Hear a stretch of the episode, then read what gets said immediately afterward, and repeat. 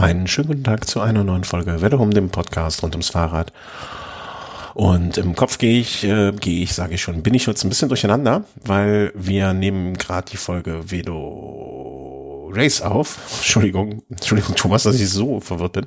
Wir nehmen jetzt eine Folge Velo Race aus, deswegen liebe Grüße nach München, Thomas. Aber. Hallo. Aber, ja, Entschuldigung. Aber die Folge Velo Snack, die danach veröffentlicht wurde, haben wir auch schon im Kasten diese Woche. Also hier wird ähm, Fließband produziert. Ähm, deswegen seht es uns nach, wenn jetzt hier manche Sachen erzählt werden, die, also, ne, wir haben das Raumzeitkontinuum verlassen sozusagen. Wie geht's dir? Ja, gut. Und bei euch so? Ähm, ja, also unentschieden irgendwie. Also das Wetter, das, das Wetter schlägt, das Wetter ähm, macht mich fröhlich. Ja, hier ist gerade wieder gutes Wetter geworden, ein paar Tage äh, schön warm. Mm,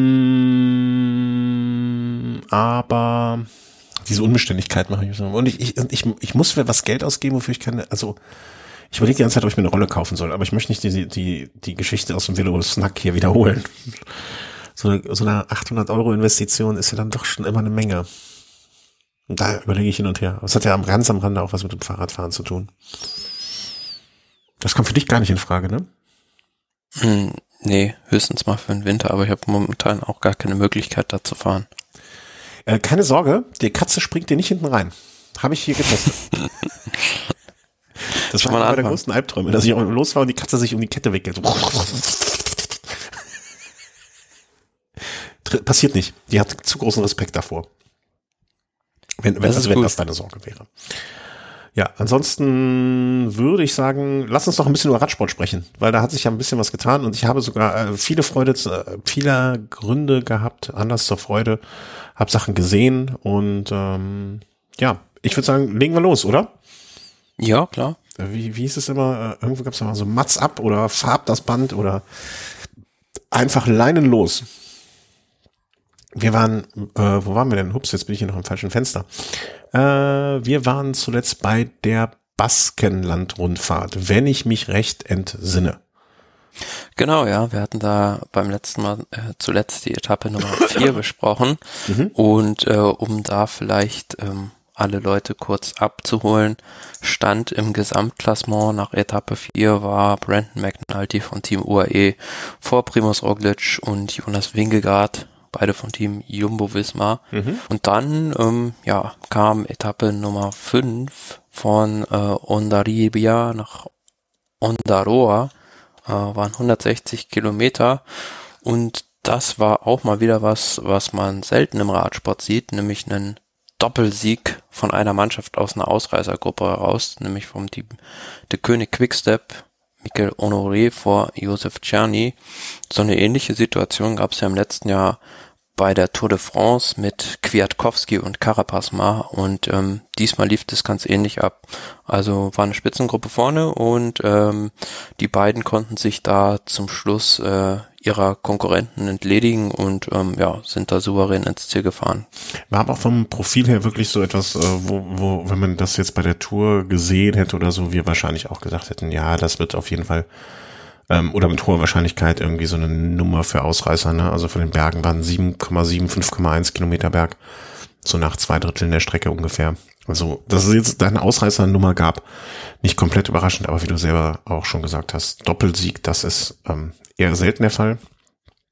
Und ähm, dann hatte sich dann aber am Gesamtklassement, wenn ich das richtig sehe, warte mal, jetzt habe ich hier das Falsche schon aufgemacht ich habe in der, in der Vorbereitung der Sendung habe ich mir schon so manche Sachen nochmal durchgeguckt und da habe ich genau am Gesamtklassement hatte sich nichts geändert. Weiterhin äh, McNulty vor Roglic und Win, Jonas Wingegaard, ähm, Bilbao, Pogacar, Yates, Buchmann auf Platz 7, Valverde, äh, Isagire Landa und so weiter und so fort. Und dann sollte es, ähm, wie sagt man auch, zum High Noon kommen am nächsten Tag? ja, sozusagen. Das hat man in der letzten Saison, äh, Sendung schon prophezeit, dass es auf dieser Königsetappe der Baskenland-Rundfahrt zum Schluss zwischen Ondaroa und Arate sind zwar nur 212 Kilometer gewesen, aber nicht erst am Schlussanstieg richtig zur Sache gehen sollte, sondern äh, schon weit vor dem Ziel. Und ähm, da war es auch wieder so, dass äh, ja das Team Astana da maßgeblich dafür war, ähm, die, diese Favoritengruppe zu sprengen. Die sind in der Abfahrt mit äh, voller Mannstärke weggefahren und ähm, da hat sich dann das, das Feld geteilt und ähm, vorne in der ersten Gruppe war dann so ein Primus Roglic dabei und äh, ja, die beiden Leader des Teams UAE, nämlich Brandon McNulty und äh, Tadej Pogacar, die waren hinten in der Gruppe und so hat sich da zunächst so ein ja, wie soll ich sagen, ein Duell quasi vorne, äh, Movistar, Astana und Roglic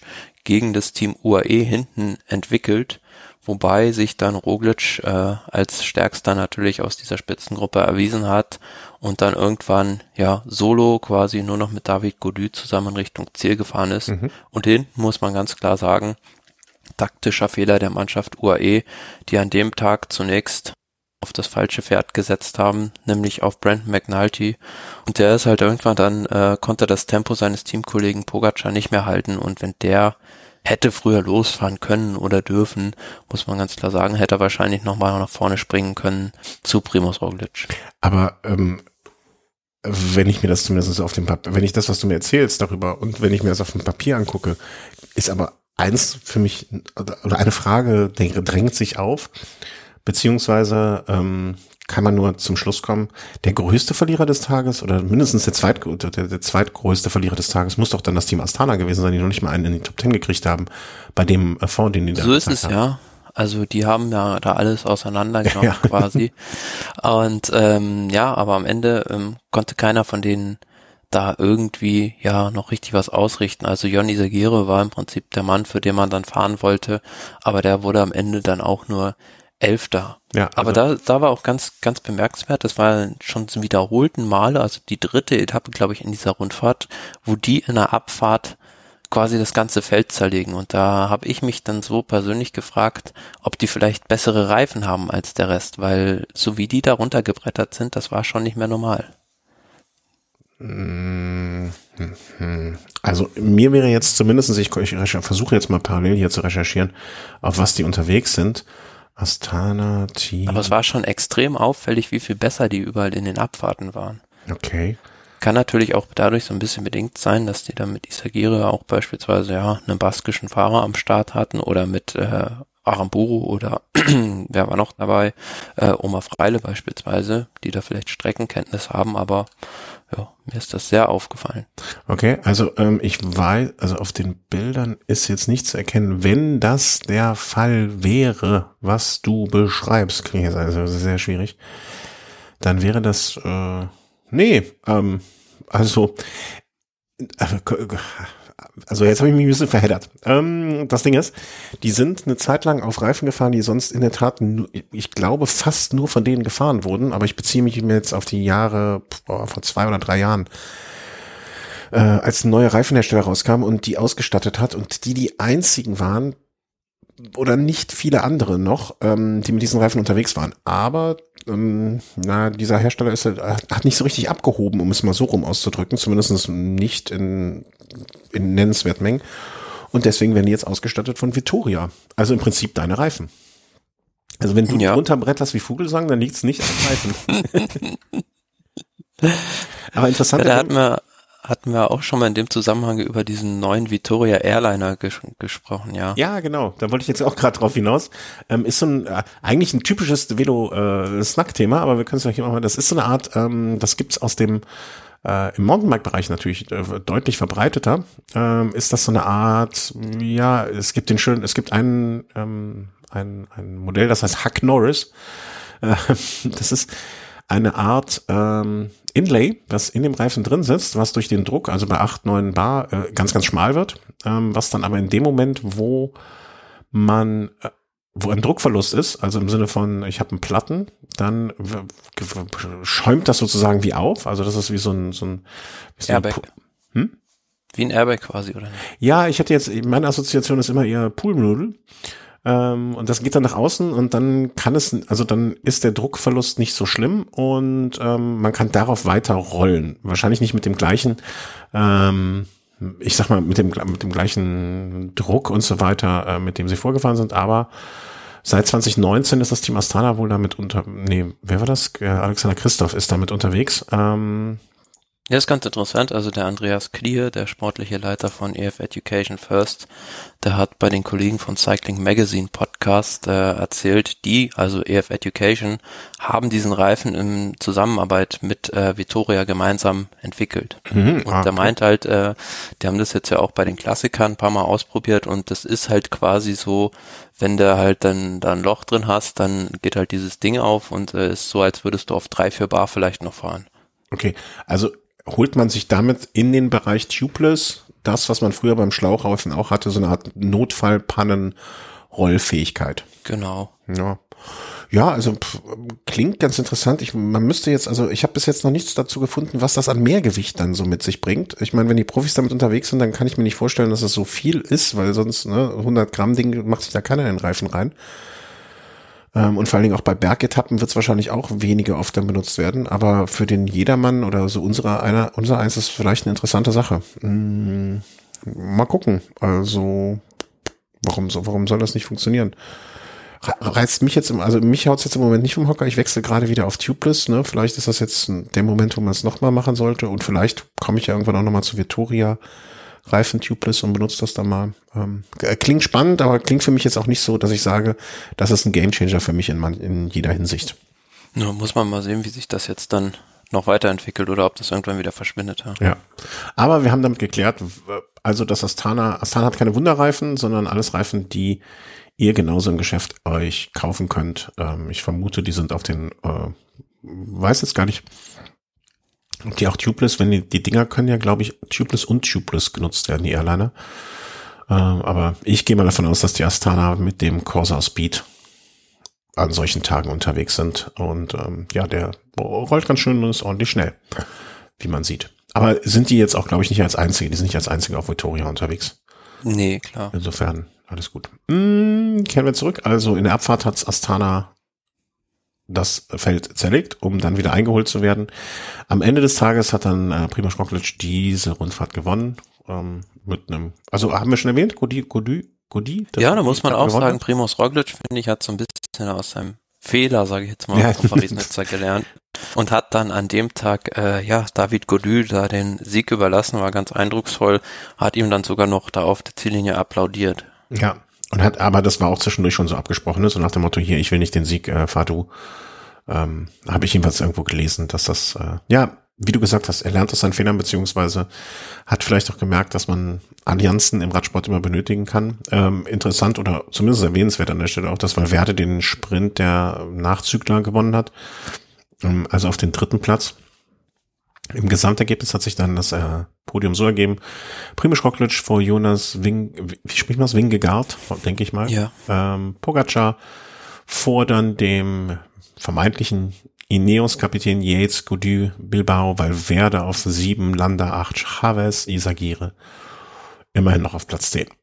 Ja. Denke ich mal, kann man, kann man, wie sagst du immer, einen Faden dran machen? Nee, einen Knoten dran machen? Einen Haken dran, ja. Haken dran machen. Machen wir einen Haken, Knoten und einen Faden dran. Und kommen zu der, zu meiner Lieblingsrundfahrt des Jahres bisher. Nicht, äh, und das sage ich äh, aus natürlich den offensichtlichsten und naheliegendsten Gründen. Ähm, Cavendish ist back. Was habe ich mich gefreut? Ähm, nicht nur eine Etappe, nicht nur zwei Etappen, er hat direkt mehrere Etappen bisher abgeräumt. Ja, vier Stück gleich. Ja. Und äh, also nach dieser ersten Etappe, beziehungsweise war die zweite Etappe, die sein erster Etappensieg war in Konya, äh, das war so, als hätte er gerade den Sprint auf den Champs-Élysées gewonnen. Mhm. So hat er sich da gefreut und äh, man hat dann richtig gemerkt, wie da so ein Knoten aufgegangen ist bei ihm. Das war wohl viel auch so Kopfsache. Mhm. Wenn es halt einmal dann läuft, wenn du wieder gewinnst, dann ist das Selbstvertrauen wieder da und äh, ja, Mark Cavendish dabei der König Quickstep natürlich auch mit einem richtig, richtig guten Sprintzug, der ihn da immer in Position fährt und ich fand, das war so ein bisschen Rundfahrt, ja, hat man sich so zurückversetzt gefühlt wie vielleicht vor zehn Jahren, mhm. nämlich das gute alte Duell Cavendish gegen Greipel Und äh, Henri Greipel, der war auch ein paar Mal ganz, ganz knapp dran, zu gewinnen, beispielsweise auf Etappe 6. Ja, ähm, da hat er nur gegen Jasper Philipsen verloren. Da muss man ganz ehrlich sagen, Hut ab André Greipel, äh, der da man, der da nicht eigensinnig agiert hat, sondern da fair noch die Lücke aufgemacht hat für Jasper Philipsen, weil wenn er einfach auf seiner Linie geblieben wäre, hätte er das Ding gewonnen. Mhm, ja. Ja, also Greipel war jetzt noch nie derjenige, der als unfairer Fahrer bekannt wurde oder, oder sich da hervorgetan hat. Ähm, und Cavendish, du hast es eben in so einem Nebensatz ein bisschen erwähnt, ne, dass auch vom Kopf her und so man, ich hatte gerade nochmal nachgeschaut, weil ich war mir nicht ganz sicher, ob das wirklich so überall öffentlich war. Äh, aber er hat ja auch 2020 im Frühjahr, also ziemlich genau vor einem Jahr, ähm, dieses, äh, ja, ich weiß gar nicht, was das richtige Wort ist, aber ähm, hier in der Öffentlichkeit bekannt gegeben, dass er 2018, glaube ich, unter Clean, ne, also wirklich ähm, unter Depressionen gelitten hat, also es wirklich auch so äh, in Behandlung war und so weiter und so fort. Und ja, dann kommt natürlich für so, ein, für so einen Fahrer, für einen Sprinter, für jemanden, der da auch, wo Sprint, denke ich mal, fast noch eine der Disziplinen im Radsport ist, wo Erfolg und Misserfolg, ähm, na, also und wo der Druck noch mal ganz besonderer ist auch. Und äh, wenn so jemand dann über lange Zeit nicht gewinnt, dann fängt man natürlich an, sich zu zweifeln. Und wenn man dann so eine Disposition hat, oder diese Krankheit ähm, schrecklicherweise dann, das macht es ja auch nicht einfacher und besser, ne? Und das hat mich wahnsinnig gefreut. Also und mir wurde auch noch mal, ich habe mich mit jemand darüber unterhalten, äh, aus erster Quelle, erster Hand sozusagen berichtet, dass das wirklich auch ein ganz feiner Kerl, also so menschlich ein feiner Kerl ist. Ähm, jetzt, was er auf dem, auf dem, im Sattel gemacht hat, ab und an, wie er sich da vielleicht mal geäußert hat und so, das ist halt ein Sportsmann und da geht's um Siegen und so weiter, aber das ist so abseits der Strecke auch jemand sehr umgängliches sein soll. Und äh, ja. Würde mich auch nicht wundern, wenn er vielleicht doch nochmal eine Tour-Etappe abschießt, ha? Ja, das wäre jetzt, also dann, äh, weiß nicht, was ich dann mache. Dann freue ich mich. freu ich. Ja, also aber in der, in, in der Mannschaft stellt sich schon so ein bisschen die Frage, ob der jetzt nicht da mit muss zur Tour de France. Aber mit muss? Naja, also ich, das ist für mich gedanklich noch so weit weg, da kann ich, da, da bin ich noch nicht. Ich bin noch, äh, also bevor, bevor die Frühjahrsklassiker nicht zu Ende sind, kann ich mich mit dem Thema noch nicht so richtig auseinandersetzen. Äh, mich würde es wahnsinnig freuen. Also einmal noch ich, ich finde, jeder, jeder aller Sprintler sollte an einem Tag äh, bei einem unwichtigen Sprint sich zurückhalten und sagen, hier, Kev Greipel, mach das nochmal wie früher. Und ähm, natürlich ist das eine komplett romantisch idealisierte Vorstellung von allem und ich weiß auch, dass das nicht passieren wird. Aber das wäre so, das wäre nicht toll. Das wäre, ähm, sollen sie es einmal nochmal gegeneinander austragen. Und ich glaube, das hätten die selber auch Spaß dran. Ich glaube, wenn Greipel bei irgendeiner Etappe Zweiter hinter Cavendish wird oder auch umgekehrt bei aller Rivalität über die ganzen Jahre, ähm, hätten die da beide irgendwie Freude dran. Kann ich mir zumindest ja. in meiner naiven romantischen Vorstellung so ausmalen. Ähm, aber Greipel, glaubst du, er hätte noch mal die Chance äh, zum Toursprint? Klar, also ich bin mir auch recht sicher, so wie das jetzt, man hat auch gesehen in der Rundfahrt peu à peu, dieser Sprintzug von Israel hat da jeden Tag so ein bisschen besser funktioniert wird es auch in dieser Saison äh, nur noch eine Frage der Zeit sein, bis der mal wieder ein Radrennen gewinnt. Mhm. Ja, das wäre auch schon bei, auch bei ihm, denke ich, dass das durchaus für den Kopf ganz gut sein kann, ähm, sich vor einer großen Rundfahrt jetzt nochmal irgendwo so einen Sieg reinzuholen. Das äh, wird mit Sicherheit nicht schlecht sein. Aber ja, schön, dass die alten Herren da nochmal Spaß hatten. Alten Herren klingt auch ein bisschen despektierlich, aber ähm, dass zumindest Kräfte auf einer guten, auf einer guten Spur ist und sollte meiner Meinung nach auch Greipel auch so zugestanden werden. Äh, vielleicht nochmal so, ohne jetzt jede Etappe im Detail durchzugehen, ne, aber das Endergebnis der Tutorial-Rundfahrt, er hat es dann am Ende zumindest nicht ganz geschafft, sich das grüne Trikot zu holen. Das wäre jetzt auch nochmal was gewesen. Das hat ähm, Jasper Philipsen ganz knapp ihm weggeschnappt, der Profi von Alpecin Phoenix. Ähm, sonst wäre es wirklich auf dem Podium gewesen Cavendish vor Greipel, was sehr, sehr schön gewesen wäre. Und die Gesamtwertung geht an José Manuel Diaz ähm, vor alles Namen, die ich nicht aussprechen kann und die ich auch sonst noch nie gehört habe. Das, ich ja, sag mal so, da war jetzt nicht nur die Creme de la Creme vorne. Sieben Sprintetappen, eine Bergetappe und die eine Bergetappe hat dann den Ausschlag gegeben. Ja. Naja, ist doch ganz okay so gelaufen. Äh, Türkei-Rundfahrt für mich die Rundfahrt äh, des Jahres definitiv bisher aufgrund des Ergebnisses. Äh, für Mark Cavendish. Jetzt muss ich mal kurz hier da das Kapitelmärkchen setzen, bevor ich nachher hinterher mich über mich selber ärgere und mit mir schimpfen muss. Das will ja keiner. Und kommen wir zum unserem nächsten Kapitel. Und zwar ist das dann, ich merke ich versuche, muss gerade ein bisschen strecken, weil mein Mauszeiger mich verlassen hat. Der Fall von Brabant. Ein Tagesrennen von Leuven nach Euversien. Ähm, 61. Mal Austragung, also auch pff, alles, in Köln ist ja alles, was dreimal passiert ist, eine Tradition, insofern ein tra sehr traditionelles Rennen in Belgien. Ähm, kann mich allerdings ehrlich gesagt, ne, Fall von Brabant, so große Siege, also ist halt so ein, so ein so ein kleineres Rennen. Ach so, ich wollte unbedingt sagen, ne, ob, ob Cavendish, ähm, ob Greipel ihm hinterher mal gesagt hat, äh, dass er jetzt auch endlich mal wieder ein kleines Shitty Race gewonnen hat. Hätten wahrscheinlich beide drüber lachen können. Hoffe ich zumindestens.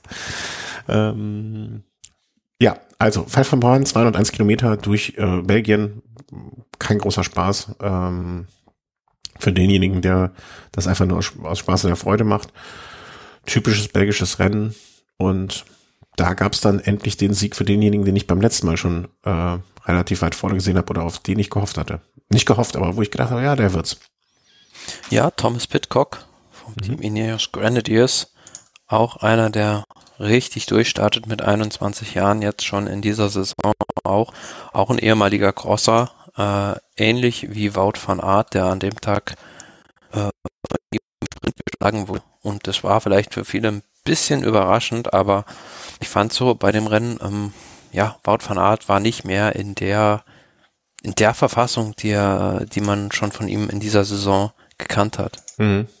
Also ja, aber irgendwann muss man ja auch mal durchatmen, finde ich. Das ist jetzt, äh, finde ich jetzt, also ich finde es jetzt nicht überraschend, aber ich, ich finde es, es beruhigt mich. Ich finde es eher menschlich, ne, dass da irgendwann mal, ne, also er hat jetzt immer noch, wenn man das mal sich überlegt, zwischen dem 26.3. und 18 vierten eins, zwei, drei, vier, fünf große Rennen ähm, entweder gewonnen äh, oder auf dem, äh, zumindest in den Top Ten beendet. Ne? Also der, der fährt ja jetzt nicht irgendwie. Nee, jammern auf hohem Niveau, aber da fehlten dann, finde ich, doch so ein bisschen die letzten vier, fünf Prozent. Mhm. Aber das Rennen vielleicht noch zum Hintergrund ganz spannend, äh, weil auch Teile dieses Rennens ähm, im WM-Kurs vorkommen werden in diesem Jahr. Ah, okay. Das hatte ich, also ich hatte den WM ist für mich noch weiter weg als die Tour. Habe ich noch überhaupt nicht so auf, auf dem Schirm. Aber das habe ich in der Übertragung. Von daher vielleicht schon so ein kleiner Fingerzeig, wie in welche Richtung so ein WM-Rennen in diesem Jahr laufen könnte. Mhm. Ja, also wenn in Belgien kein Belgier gewinnt, dann weiß ich es auch nicht. Dann machen die auch. Also das einzige, die einzige Möglichkeit, die ich da sehe, warum das nicht passiert, dass sie sich untereinander das, äh, das Gelbe vom Ei, sagt man, ne? Das, das untereinander nicht das Gelbe vom Ei wünschen und deswegen äh, die Butter vom Brot nehmen werden. ist halt schwierig für Belgien so, also ähnliches Luxusproblem, wie es eigentlich die Italiener sonst immer hatten, dass die so viele Häuptlinge haben und äh, die alle an einem Strang ziehen zu lassen, ist nicht so einfach. Ja, und vor allen Dingen mit 28 in der Blüte seiner Jahre baut von Art. Wäre natürlich jetzt auch so nach dem Motto, okay, ich habe jetzt auch schon mal äh, bei der einen oder anderen WM für jemand anders gearbeitet, ähm, ist jetzt auch der, der Zeit mal hier so ein Payback zu bekommen. Ähm, aber gibt's sonst noch, äh, also hast du dir, hast du das Rennen gesehen? Hast du es wirklich? Ja, klar. Also ich fand so ein bisschen die Aktion von Matteo Trentin, der da äh, lange alleine vorne rumfuhr, hat sich so mehr oder weniger freiwillig von den beiden von Van Art und Pitcock einholen lassen. Vielleicht nicht so clever. Also äh, wenn der da noch weiter alleine durchgezogen hätte, hätte er vielleicht eine Chance gehabt, auch solo anzukommen. Mhm. Ja, okay. Hinterher wissen wir es immer alle besser. Das ist ja das, ist ja das Gesetz des Sports, äh, dass wir auf dem Sofa es besser wissen und hinterher sowieso. Also du hast jetzt aber schon das Podium äh, bekannt gegeben, so Pittock für Art Trentin ähm, und danach also auch die üblichen Verdächtigen, ne? Nichts Besonderes. Eigentlich. Ja, und dann können wir direkt weiterleiten zum Amstel Gold Race, was ich dann am, was war es jetzt? Am vergangenen Sonntag, war vergangenen Sonntag, ne? Ja, genau. Du hast mich äh, zwischendurch kurz kontaktiert und sagst, äh, guckst du gerade? Und äh, meine wenig erfreuliche Antwort war, fuck, ich hänge hier auf dem Spielplatz rum. Aber äh, ohne dass ich gefragt habe, ähm, kam der perfekte Service, äh, guckst dir ab Kilometer 20 an und das habe ich dann mit meiner Tochter später gemacht. Oh, war spannend, ne? War knapp. Ja, vor allem da habe ich so gedacht, äh, ausgeglichener, als man das so erwartet hätte im Finale des Rennen. Mhm. Also es ging ja hin und her und die Gruppen wurden da immer wieder gestellt und am Ende war es dann die Attacke von Wout van Aert, Thomas Pitcock und Maximilian Schachmann, die äh, dann ja die siegreiche Aktion brachte mhm. und ähm, die drei ja, da hat man auch schon, schon sich so ein bisschen wieder an die Bilder von 2019 erinnert gefühlt, äh, zwischen Vogelsang und Alaphilippe, als da Van der Poel noch von hinten rankam, haben da nämlich auch ganz schön gepokert und das wäre auch fast noch, fast wäre die Gruppe von hinten noch wieder rangerauscht gekommen, hat nicht ganz gereicht. Ja, aber dann klar, äh, worüber alle natürlich sprechen, ist äh, der Sprint zum Schluss.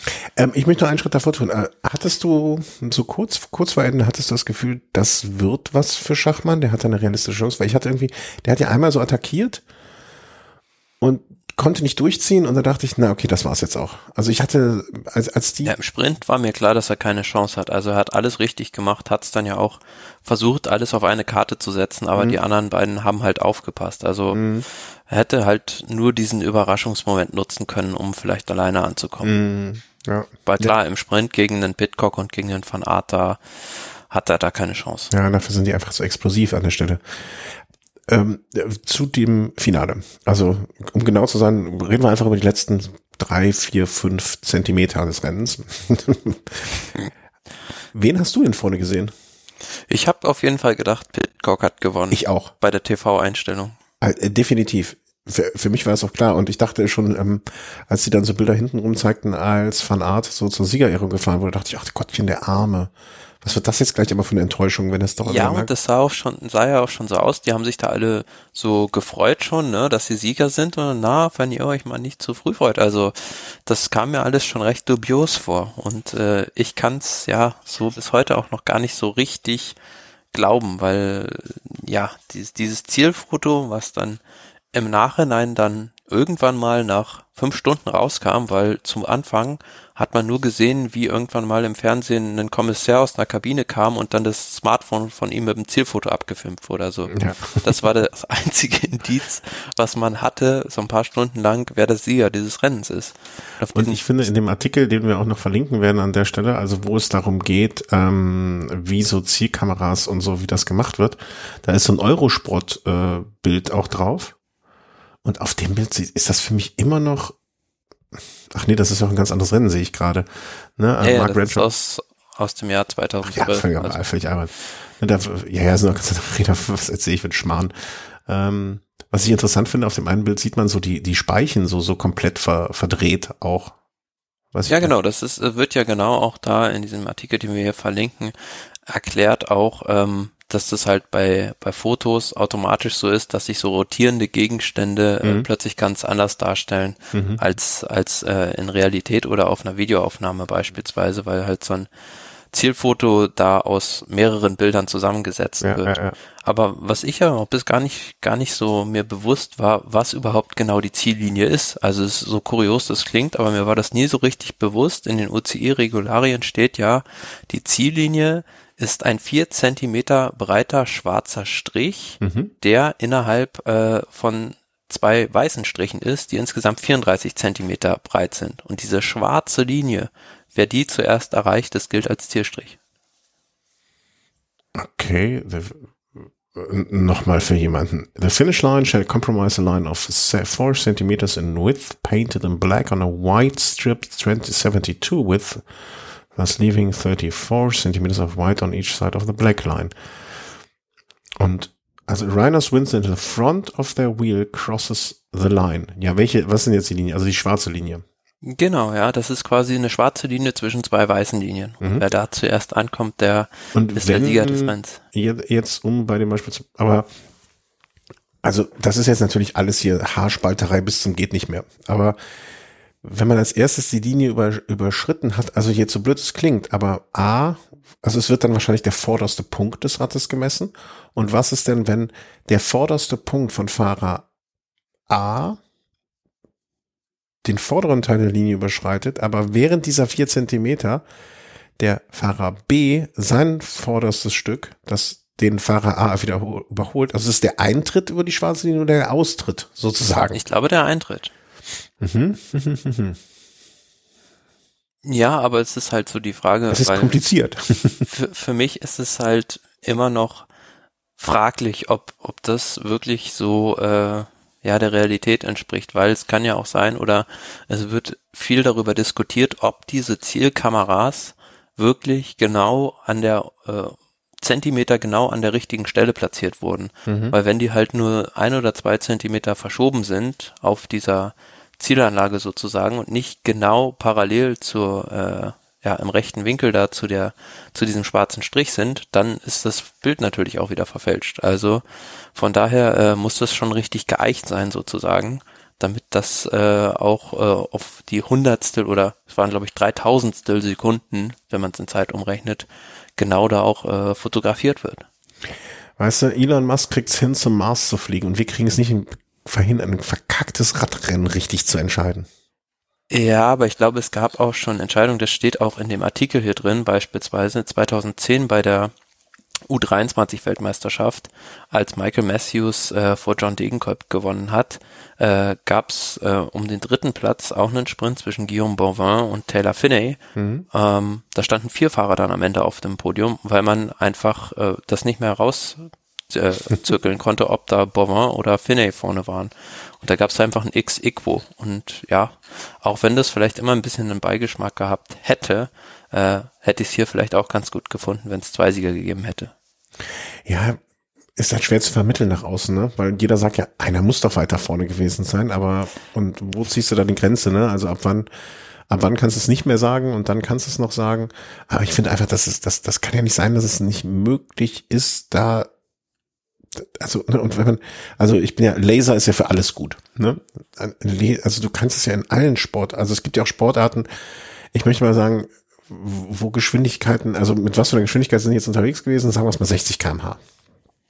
Ja, es gibt ja auch, es gibt ja auch, sage ich mal, andere Sportarten, die mit einer ähnlich hohen Geschwindigkeit unterwegs sind, wo man auch Zeitnamen machen kann, die genau sind. Also ich, spontan fällt mir jetzt, ja, weiß, nee, ja, nee, das ist ja immer eins gegen eins. Also jetzt beim, beim 100 Meter Sprint, ich weiß nicht, wie schnell die da am Ende sind, ne, aber da ist es ja auch möglich, wenn auch schwierig. Klar, ja, aber. aber da wird auch mit dem Zielfoto gearbeitet, ja, stimmt schon. Es ist so ein bisschen die Diskussion, worum sich auch gerade viele Fußballfans nach der Einführung des Videoassistenten aufregen, diese Abseitsentscheidung. Da wird dann hin und her mit kalibrierten Linien verschoben und ob dann da irgendwie um zwei Zentimeter vielleicht das Knie äh, weiter vorne ist, dass der eine Stürmer im Abseits ist oder nicht, äh, da regen sich auch viele drum auf. Also ich glaube, mit so einem Ex-Equo hätten hier viele auch leben können. Hm, okay. Also äh, lest euch den ähm, Artikel von Lena Ring, The Photo Finish Explained, gerne nochmal durch. Ich habe ihn nur angelesen, werde ihn mir aber auch nochmal ganz in Ruhe zu Gemüte führen. Äh, also diese Kameras, äh, die, die da benutzt werden, also oder zumindest damals war das der Stand noch, die könnten halt 10.000 Frames pro Sekunde erfassen. Ja, und wenn es damit also nicht hinkriegst, dann weiß ich es auch nicht. Das sind wirklich die, denke ich mal, die hochauflösendsten, der hochauflösendsten Kameras, die da irgendwie verwendet werden. Mhm. Aber wenn nicht da, wo sonst? Also, ne? Also aus Olympia 100 Meter Sprint vielleicht noch oder so etwas. Und es bleibt schwierig. Aber sonst hätten wir auch nichts zu diskutieren. Ne? Das ist ja, das ja und ja bei, bei Team Ineos hat man sich dann vielleicht geärgert, dass man da nicht einen 28 Millimeter Reifen aufgezogen hat. Hatten die 30er? Weiß ich. Du, die hätten vielleicht auch einfach nur ein bisschen mehr Druck auf den Reifen geben können. Das hätte vielleicht auch schon gereicht. Ja. Oder der hätte einfach, einfach ein bisschen früher losfahren müssen. ja, Pech. Aber weißt du, da, wenn du so verlierst, ne, dann grämst du dich wahrscheinlich noch ein bisschen weniger. Oder vielleicht noch mehr, das weiß ich auch nicht. Hm, aber ja, das ist einfach ein Pech dann. Aber insgesamt, äh, mir hat das Finale sehr gut gefallen. Es hat Spaß gemacht. Ähm, ich sehe diese belgischen Klassiker ja so immer so, ja, auch ganz nett und so. Das hat auf jeden Fall mehr ähm, ich fand aber das Amstel Gold Race dadurch, dass es ja Corona-bedingt so ein bisschen Strecken abgeändert war auf so einem Rundkurs, mhm. viel weniger selektiv als sonst. Also das hat man schon gemerkt, dass da, ich glaube, die Distanz war ein bisschen kürzer mit 208 18 Kilometer nur, dass da ein bisschen was gefehlt hat und auch von der Schwierigkeit her. Also da war auch hinten eine recht große Gruppe am Ende, die dahinter noch gesprintet ist. Muss man ja auch sagen, dass dann da ein Valverde noch wieder Fünfter wird, ist nicht hoch genug einzuschätzen. Ähm, die war noch sehr, sehr groß, die Gruppe dahinter. Mhm. Aber, also ich fand das mit dem Rundkurs, ich meine, man muss ja immer sehen, wir sind einfach in schwierigen Zeiten und man muss das Beste daraus machen. Und ich habe so bei dem zumindestens, was ich im Fernsehen dann gesehen habe, habe ich gedacht, ach, die haben zumindestens besser als es nicht stattfinden lassen. Ne? Also ist alles besser das als ein definitiv, ja. ja. Ne? Also, Entschuldigung, ich hatte dich jetzt, äh, wir haben uns da übereinander Nö, dem gibt's nichts, nichts hinzuzufügen. Und in Niederlanden, Niederlanden ist es ja noch strikter mit den Zuschauerbeschränkungen. Also da durften gar keine Leute sein an, dem, ja. an der Strecke. Ja, ich, ich dachte äh, am Anfang noch so, ach, die halten sich aber gut dran, weil, äh, weil sie es mussten. Ähm, und auch ähm, trotzdem, nichtsdestotrotz, äh, gut, gut, gut, gut gemacht. Ja, und Schachmann hm, sollte man vielleicht auch nochmal erwähnen, äh, guter dritter Platz. Also auch sehr, gu sehr gut gemacht vom Team Bora, also die im Finale da ja, mit Ide Schelling ständig attackiert haben, somit das Rennen schwer gemacht haben für Schachmann. Und man muss ja auch dazu sagen, er war noch in einen Sturz verwickelt äh, bei der vorletzten, kurz vor der vorletzten Überfahrt über den Kauberg und hat sich dann noch wieder nach vorne zurückgekämpft. Also war für mich eigentlich der stärkste Fahrer an dem Tag. Hm. Das hattest du mir hinterher noch erzählt, weil äh, das hatte ich ja gar nicht mitgekriegt, ähm, dass da ähm, er gestürzt war. Insofern kann man das nochmal ein bisschen höher anrechnen. Ja, ob er selbst geschützt war, weiß ich nicht genau, aber war auf jeden Fall aufgehalten. Ja. Ja, und ähm, jetzt am Ende des Tages, ob du jetzt mit dem Sturz aufgehalten, also er hat Zeit verloren zwischendurch auf der Strecke liegen lassen, äh, unverschuldet und das ist ja das Entscheidende. Ja, und apropos Stürze oder Defekte, äh, was mit Sicherheit fürs Team Jumbo Visma eine Rolle gespielt hat, ist, äh, dass Primoz Roglic da bei der Überfahrt des ah, ja, Graubergs äh, auch im genau falschen Moment wahrscheinlich einen Defekt hatte und somit äh, halt ja sozusagen raus war, der wichtigste Helfer oder Co-Leader von Wout van Art sozusagen. Und äh, ja, das war für den sicherlich sehr schade. Und da gab es ja hinterher auch wieder so ein, ja, wie soll ich sagen, ich weiß nicht, ob du das gesehen hast, so ein recht kontroverses Video.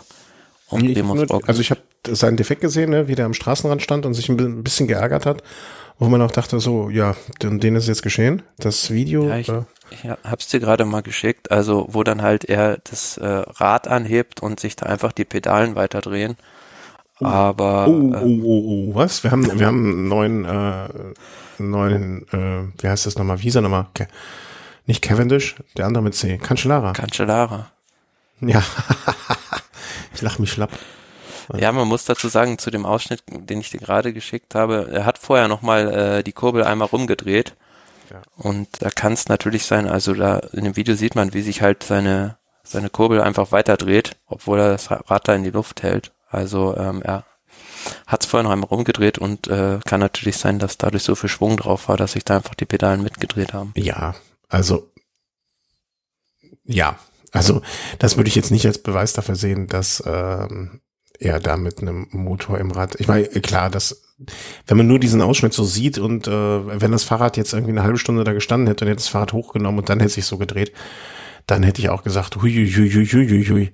Aber ähm, so wie du es jetzt beschreibst, ne, dass der vorher nochmal die Kurbel gedreht hat, um das Rad vielleicht frei zu machen oder um die Kurbel in die richtige Position zu bringen oder sowas. Vielleicht war auch nur irgendwas am Freilauf kaputt. Ja, also gibt gibt zehn Gründe, die ich mir ähm, überlegen könnte, warum das da so passiert ist. Ich denke mir noch immer, klar im Eifer des Gefechts, aber wenn jemand, wenn ein Radprofi einen Motor in seinem Rad hätte und sich so blöd anstellen würde, dass es in diesem Moment, in dieser Situation sein Rad hochnimmt, während er Gas gibt. Einfach gesagt, ne? Auch, auch meinetwegen aus Versehen oder als Defekt. Ey, so blöd kann ja keiner sein.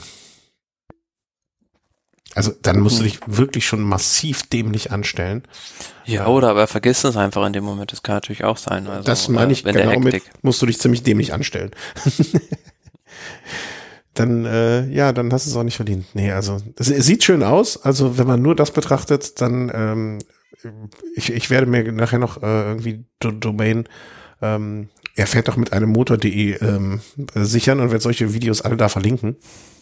Eine Verschwörungstheorie ja, um, aufbauen. Um Lance Armstrong gibt's da jetzt auch wieder neue Gerüchte. Ach, echt?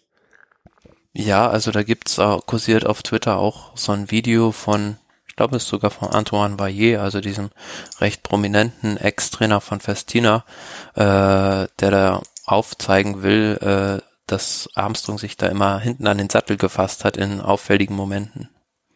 Wenn das ein ehemaliger Festina-Betreuer ist, dann, also wenn jemand einen guten Leumund hat, dann der.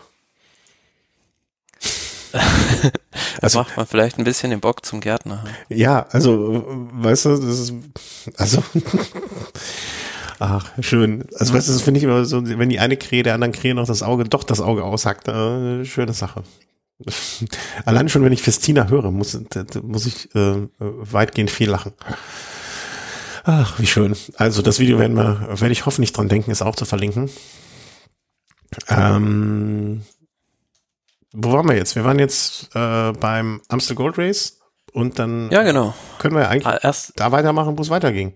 Beim erster Klassiker durch, genau, in der Woche traditionell, dann immer am Mittwoch die Flash Ballon, Chadois, Meudewey und das ist auch gleichzeitig, also 193 Kilometer, immer das Highlight des Rennens, worauf es sich letztlich zuspitzt, diese kurze, steile Rampe da. Und ähm, da gibt's zwar seit ein paar Jahren auch eine Streckenänderung, da hat man vorher noch ja, den einen oder anderen Hügel reingebaut, aber trotzdem bringt's eigentlich nie was, irgendwie vor diesem, vor dieser letzten Murderie irgendwie zu attackieren, weil die Gruppen werden immer zurückgeholt. Mhm. Ich habe gestern, also ich habe nur das Ergebnis gelesen, sage ich ganz offen und ehrlich, und habe da nichts mehr groß mitbekommen, aber das Ergebnis lesend dachte ich mir, ach schön, dass der auch nochmal was gewinnt. Ja, also Julian Alaphilippe, das sah für mich beim Amstel Gold Race gar nicht gut aus und auch bei der Flandern-Rundfahrt nicht. Da habe ich so gedacht, na, also die Form scheint in diesem Jahr nicht so zu stimmen und vielleicht jetzt auch noch der Vertragsverlängerung ist er so ein bisschen satt und äh, ruht mhm. sich so ein bisschen darauf ab aus. Aber man muss auch dazu sagen, ähm, dass er jetzt, äh, ich glaube, es war sein dritter Sieg, genau, bei der Flash Ballon, dass er das Rennen wieder gewonnen hat, überrascht auf der anderen Seite auch nicht so sehr, weil es von den Ardennen-Klassikern auch die Strecke ist, die am meisten liegt, mhm. mit diesem kurzen, explosiven Finale. Ähm, das kann er halt einfach wie kein zweiter. Ja, und ähm, habe jetzt hier äh, noch gelesen oder gestern, gestern schon gelesen von Paul Martens, ne, der einfach nur froh war, okay, dass das Ganze vorbei ist. Äh, sehr technischer Kurs, schwieriger Kurs, den ganzen Tag steht irgendwo was im Weg rum und so weiter.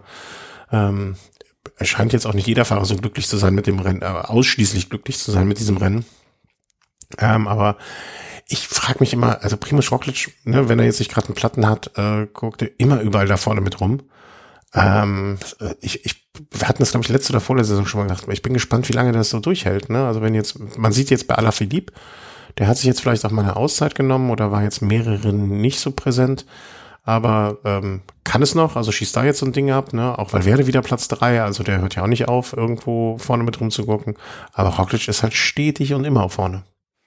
Ja, man muss dazu ja auch noch sagen, also das äh, in diesem Jahr die schnellste Auffahrt äh, jemals war bei der Mödui. Ah, okay. Also die, die haben da wieder den Rekord geknackt und ich glaube sogar Valverde war schneller als in seiner besten Zeit 2014 oder 15, würde aber trotzdem Anführungsschlusszeichen nur Dritter. Also äh, er hat das Rennen ja schon viermal gewonnen, ist damit glaube ich auch Rekordsieger und ähm, Primoz Roglic, da muss man vielleicht ja, das Einzige, was er sich vielleicht fragen könnte, ob er vielleicht einen Tick zu früh losgefahren ist, ähm, hatte da schon einen substanziellen Vorsprung von 40, 50 Metern und wurde da kurz vor Ziel von Alaphilippe noch gestuckt. Also wenn er vielleicht ein bisschen später losgefahren wäre, hm, weiß ich nicht, ob das was gebracht hätte, weil Alaphilippe, der hatte so viel Erfahrung, ob, ob Roglic das dann anders hätte machen sollen, weiß ich nicht. Ich ziehe übrigens meine, meine Äußerung von eben, also ich schneide es nicht raus, aber ich ziehe es komplett zurück.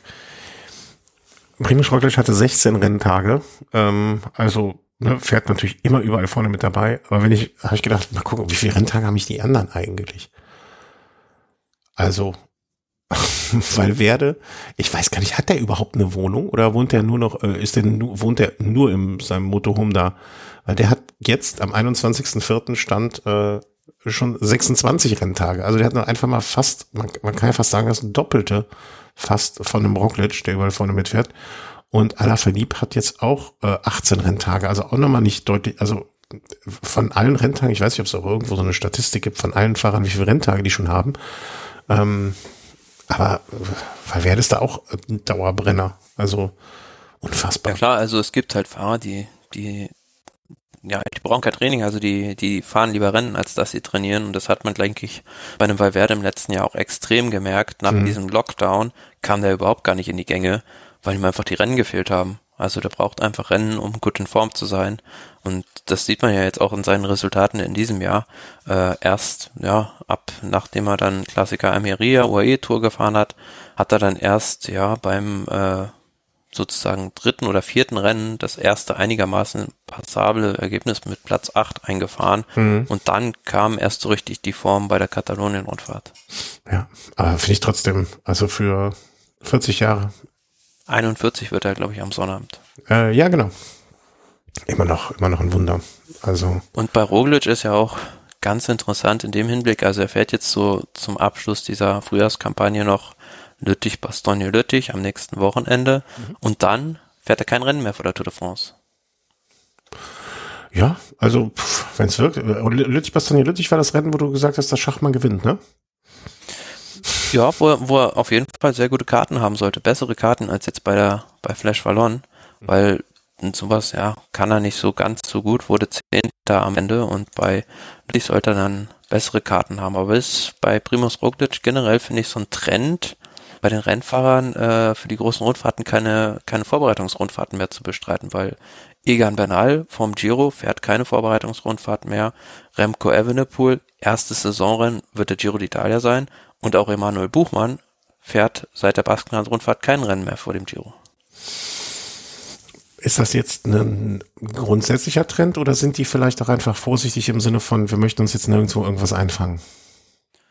Es könnte, könnte einfach der besonderen Situation geschuldet auch ein, äh, sein, ne? dass man sagt, okay, wir möchten nicht als, äh, als Team und wir möchten ähm, auch nicht unsere Teamleader möglichst wenig Risiko aussetzen. Dann nehmen wir lieber im Kauf, dass sie nur in Anführungszeichen ordentlich trainieren, anstatt Rennen zu fahren und können dann aber sicher sein, dass wir uns nicht äh, irgendwie selber da so ein Loch ins Knie schießen. Das ist eine logische Erklärung, aber auf der anderen Seite Zyniker und Kritiker des Radsports könnten auch sagen, dann sind sie unbeobachtet vorher. Ja, ähm, aber theoretisch können ja jetzt auch überall diese Trainingstests passieren, oder? Also ich habe das jetzt nicht so verfolgt im Sinne von. Ähm Theoretisch schon, aber die Anzahl der Tests hat meines Wissens äh, in der Corona-Pandemie massiv abgebaut. Mhm. Und ähm, ja, also was dazu noch zu sagen ist, apropos Tests, äh, Tadej Pogacar, der wollte ja auch an dem Rennen teilnehmen, an der Flash Ballon, aber dessen Team, äh, Team UAE Emirates, wurde äh, die Startberechtigung entzogen, weil die einen positiven Corona-Test hatten. Die alle ähm, durchgeimpft waren? Genau, die alle durchgeimpft waren, aber scheinbar war das ein falsch negativer Test, weil da hinterher äh, x neg negative Tests durchgeführt wurden, aber trotzdem ja, hat man seitens der belgischen Gesundheitsbehörden den, den Start verweigert. Da sind wir wieder bei den belgischen Gesundheitsbehörden. Wer hat da beim letzten Mal nochmal drüber geschimpft? War es nicht? Äh, Ralf Denk. Ja. Hat er am Ende doch recht gehabt, der Denk? Hm. Ja, also ich fand das dann so ein bisschen auch ja, wo, wo man hm, übers Ziel hinausschießt vielleicht. Ja, bin ich, ich glaube, da waren wir beim letzten Mal auch bei der Position. Ne? Ich sag mir immer, gerade jetzt in der heutigen Zeit, lieber einmal zu viel übers Ziel hinausschießen, als dann, ähm, als dann hinterher erklären zu müssen, warum sich das halbe Peloton angesteckt hat. Ähm, bin ich, äh, ich neige dazu im Moment zu sagen noch, lass uns mal lieber hier ein Team rausnehmen, da ein Team rausnehmen, einfach nur der Sicherheitshalber. halber Vielleicht könnte man da auch irgendwie mit äh, geldmäßig mit Kompensation im Sinne von Verdienstausfall oder so arbeiten für die Fahrer oder oder ne, also dass sie zumindest keinen finanziellen Schaden haben, aber ich bin im Moment so ganz, ganz, ganz. Andererseits muss man ja sagen, dass es ein Sonderfall ist, weil die ganze Mannschaft, die da am Start stand, war durchgeimpft. Ja. Und äh, man hat da ja auch schon eine gewisse wissenschaftliche Evidenz, dass da so gut wie kein Ansteckungsrisiko mehr von denen ausgeht. Ähm, ja, weiß ich nicht, ob, ob da dann der gleiche Maßstab angelegt werden kann wie bei dem äh, ungeimpften Fahrer. Ja, aber wo willst du da die Grenze ziehen, ne? Wenn du sagst, okay, die haben mir, die zeigen mir jetzt hier alle den Impfpass, müssten sie dann wirklich können. Vielleicht konnte der Mensch auch da seinen Impfausweis nicht vorlegen oder seine, seinen Nachweis darüber. Dann war es ja auch kein Fahrer, sondern ein Betreuer, ne? Also ich bin, ich bin wirklich nach wie vor im, oder im, ja doch nach wie vor Spannend Meinung. Wird lieber einmal zu viel jemand rausnehmen, lieber einmal zu viel auf Nummer sicher gehen, lieber einmal zu viel jemand auch sagen, ey, sorry, dein Test ist positiv. Wir können, es kann sein, dass wir hinterher rausstellt, das war ein False positiv, aber lieber einmal zu viel. Also. Ja, aber spannend wäre es denn ja mal wirklich, oder das möchte ich mir gar nicht ausmalen, bei einer Grand Tour, wenn dann der Leader irgendwie zwei Tage vor Schluss äh, falsch positiv getestet wird, ob man dann auch sagt, na, wir nehmen dich dann lieber mal raus. Möchte ich nie erfahren. weißt du, die, die, das was da hinten hinter dem Kämmerchen. Ich möchte die mir lieber, also in meiner da Welt. Möchte ich mir, da möchte ich mir dann nicht die Klagenflut äh, antun als äh, betreuender äh, oder zuständiger Arzt, die dann über einen übergeschüttet wird. Absolut. Aber ich wäre der Erste, der dem Arzt den Rücken stärkt und sagt, pass mal auf, der macht seinen Job und es gibt Richtlinien und wenn er seinen Job richtig macht, dann seid man mal verdammt, verdammt dankbar, dass der ihn neutral und richtig macht. Es ist ähm, die also, eine oder und, und, die andere Richtung halt dünnes Eis, auf dem man sich bewegt und mit Sicherheit keine einfache Entscheidung, die da zu treffen ist. Aber spannend im Hinblick auf das Team wird ja sein, ob äh, die dann am Sonntag bei Lüttich Bastogne Lüttich dann starten dürfen. Also da hieß es jetzt, Stand äh, Donnerstagabend, wenn es jetzt noch einmal eine negative Testreihe gibt, dann kriegen sie grünes Licht. Aber mhm. das äh, war scheinbar bei Bora Hans Grohe auch der Fall und die durften dann ja nicht starten bei dem nächsten Rennen. Ja, aber auch da sage ich, ne, dann, die können ja dazulernen. Also ne, es ist ja irgendwie ähm, meiner Meinung nach auch die Zeit, wo man ähm, wo man so da dazu lernen kann und vielleicht auch andere, dann hat man vielleicht auch mal eine falsche Entscheidung getroffen. Ja, das mag durchaus sein, aber dann kann man das ja beim nächsten Mal besser machen.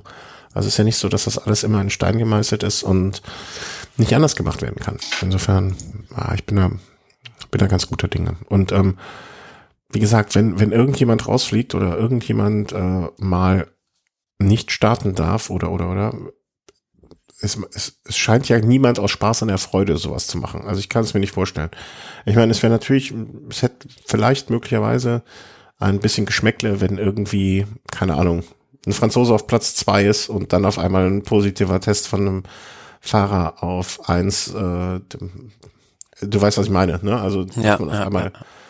ein Rennen in eine bestimmte Richtung steuern möchte, das wäre natürlich weniger im Sinne der Sache. Aber nichtsdestotrotz, ich bin da noch immer der Meinung, dass man da erstmal erstmal das Gute im Menschen und dem Sport ähm, glauben sollte.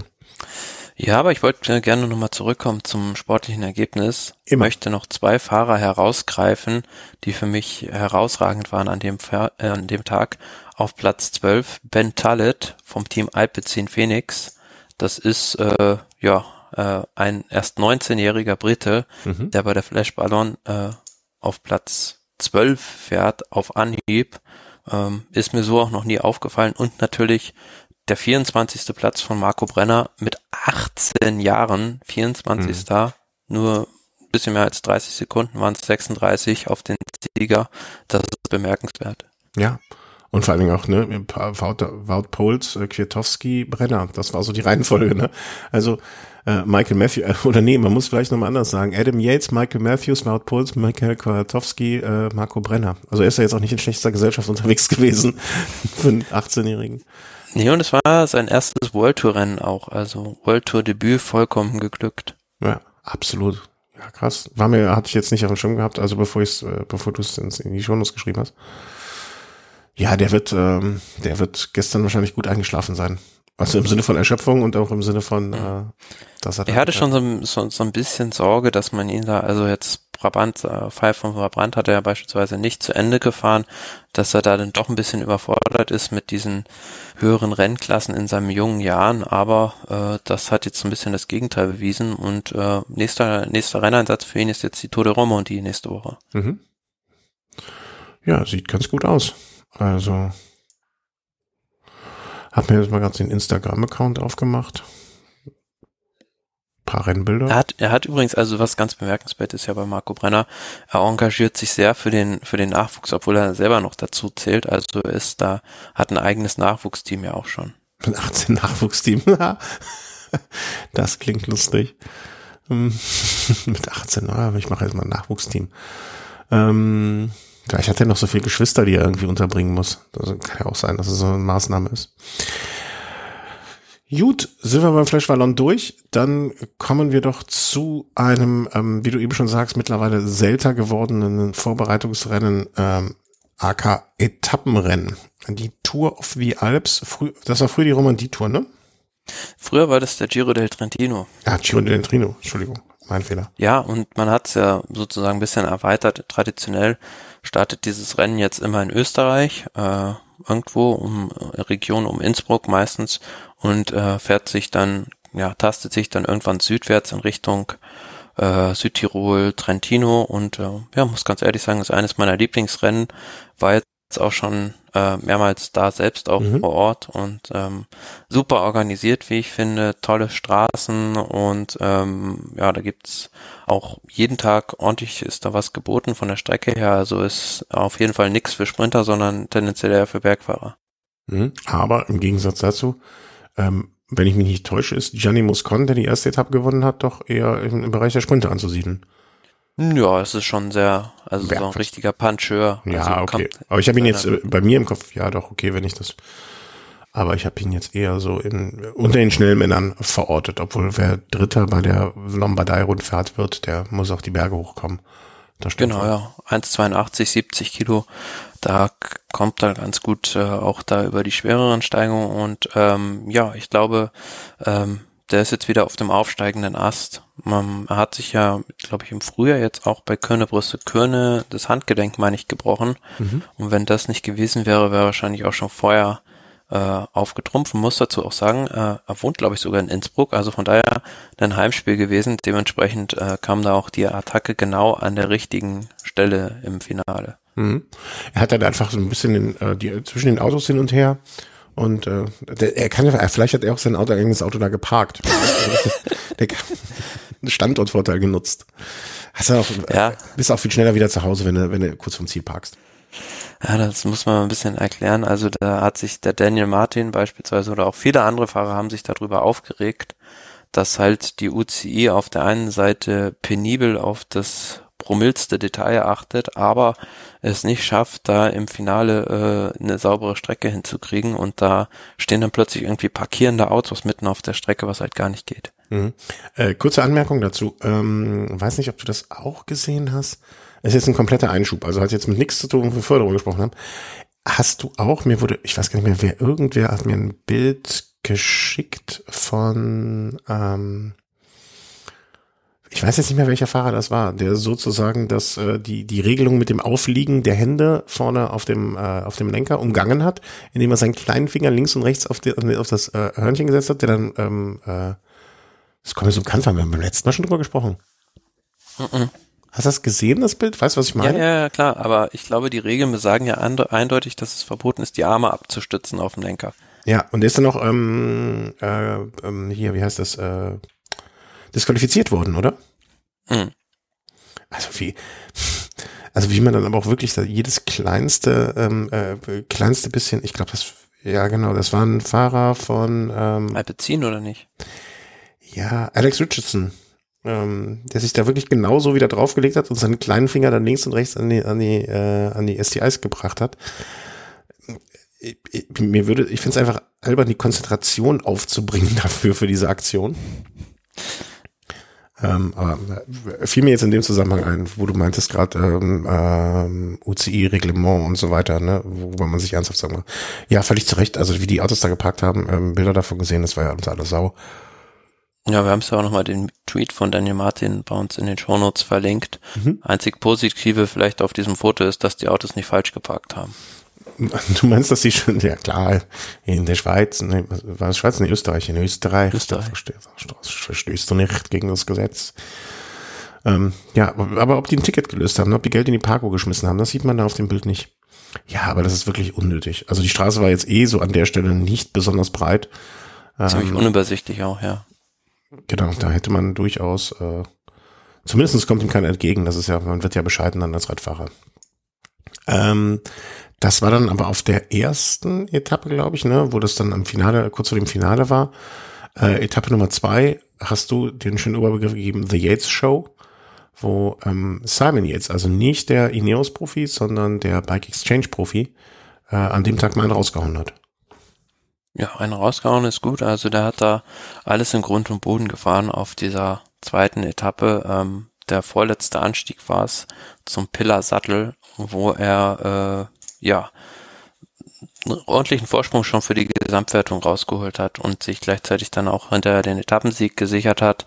Und äh, muss dazu sagen, also diese Aktion wurde vorbereitet von äh, Team Akea Samsic für Nairo Quintana, mhm. der da der erste war, ähm, der attackiert hat und dann waren irgendwann wirklich nur noch die ganzen Favoriten unter sich und Simon Yates hat da substanziell einen nach dem anderen vom Hinterrad kaputt gefahren. Erst Quintana und dann halt irgendwann auch äh, Yukasi und Sivakov äh, mhm. konnten dann nicht mehr mitfahren.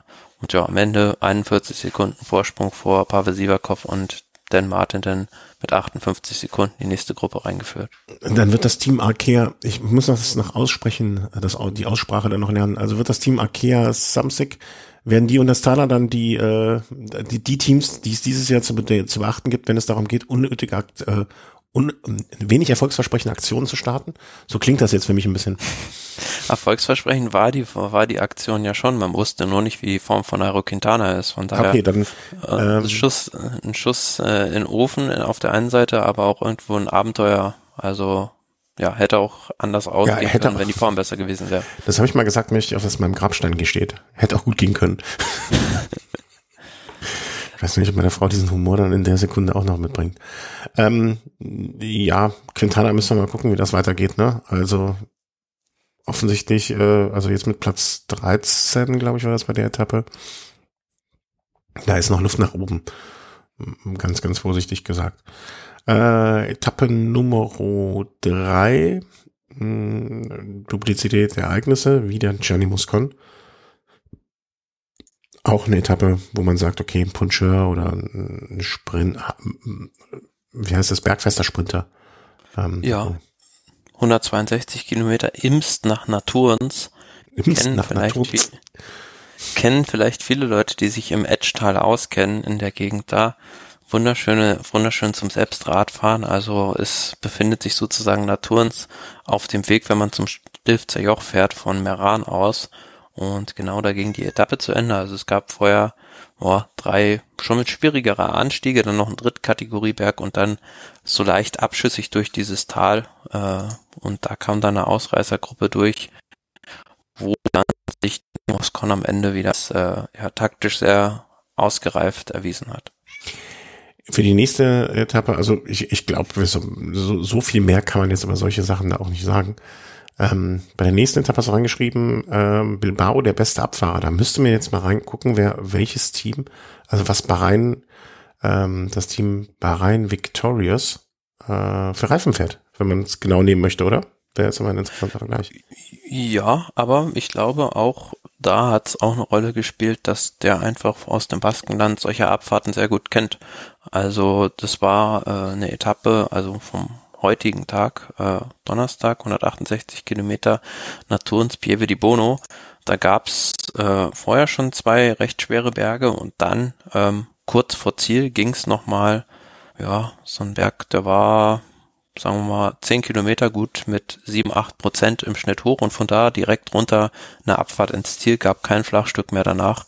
Mhm. Und ähm, da hatten sich dann Simon Yates zusammen mit Blasov abgesetzt von Astana und die hatten einen kleinen Vorsprung auf der Gruppe, vielleicht 10, 15 Sekunden vor einer Gruppe mit Peo Bilbao und die beiden vorne sind halt nicht volles Risiko gefahren. Also Simon Yates, klar, der hatte da äh, nicht viel im Sinn, weil er seinen Vorsprung schon sowieso ausbauen würde in der Gesamtwertung. Hat er rund eine Minute ungefähr zu der Zeit.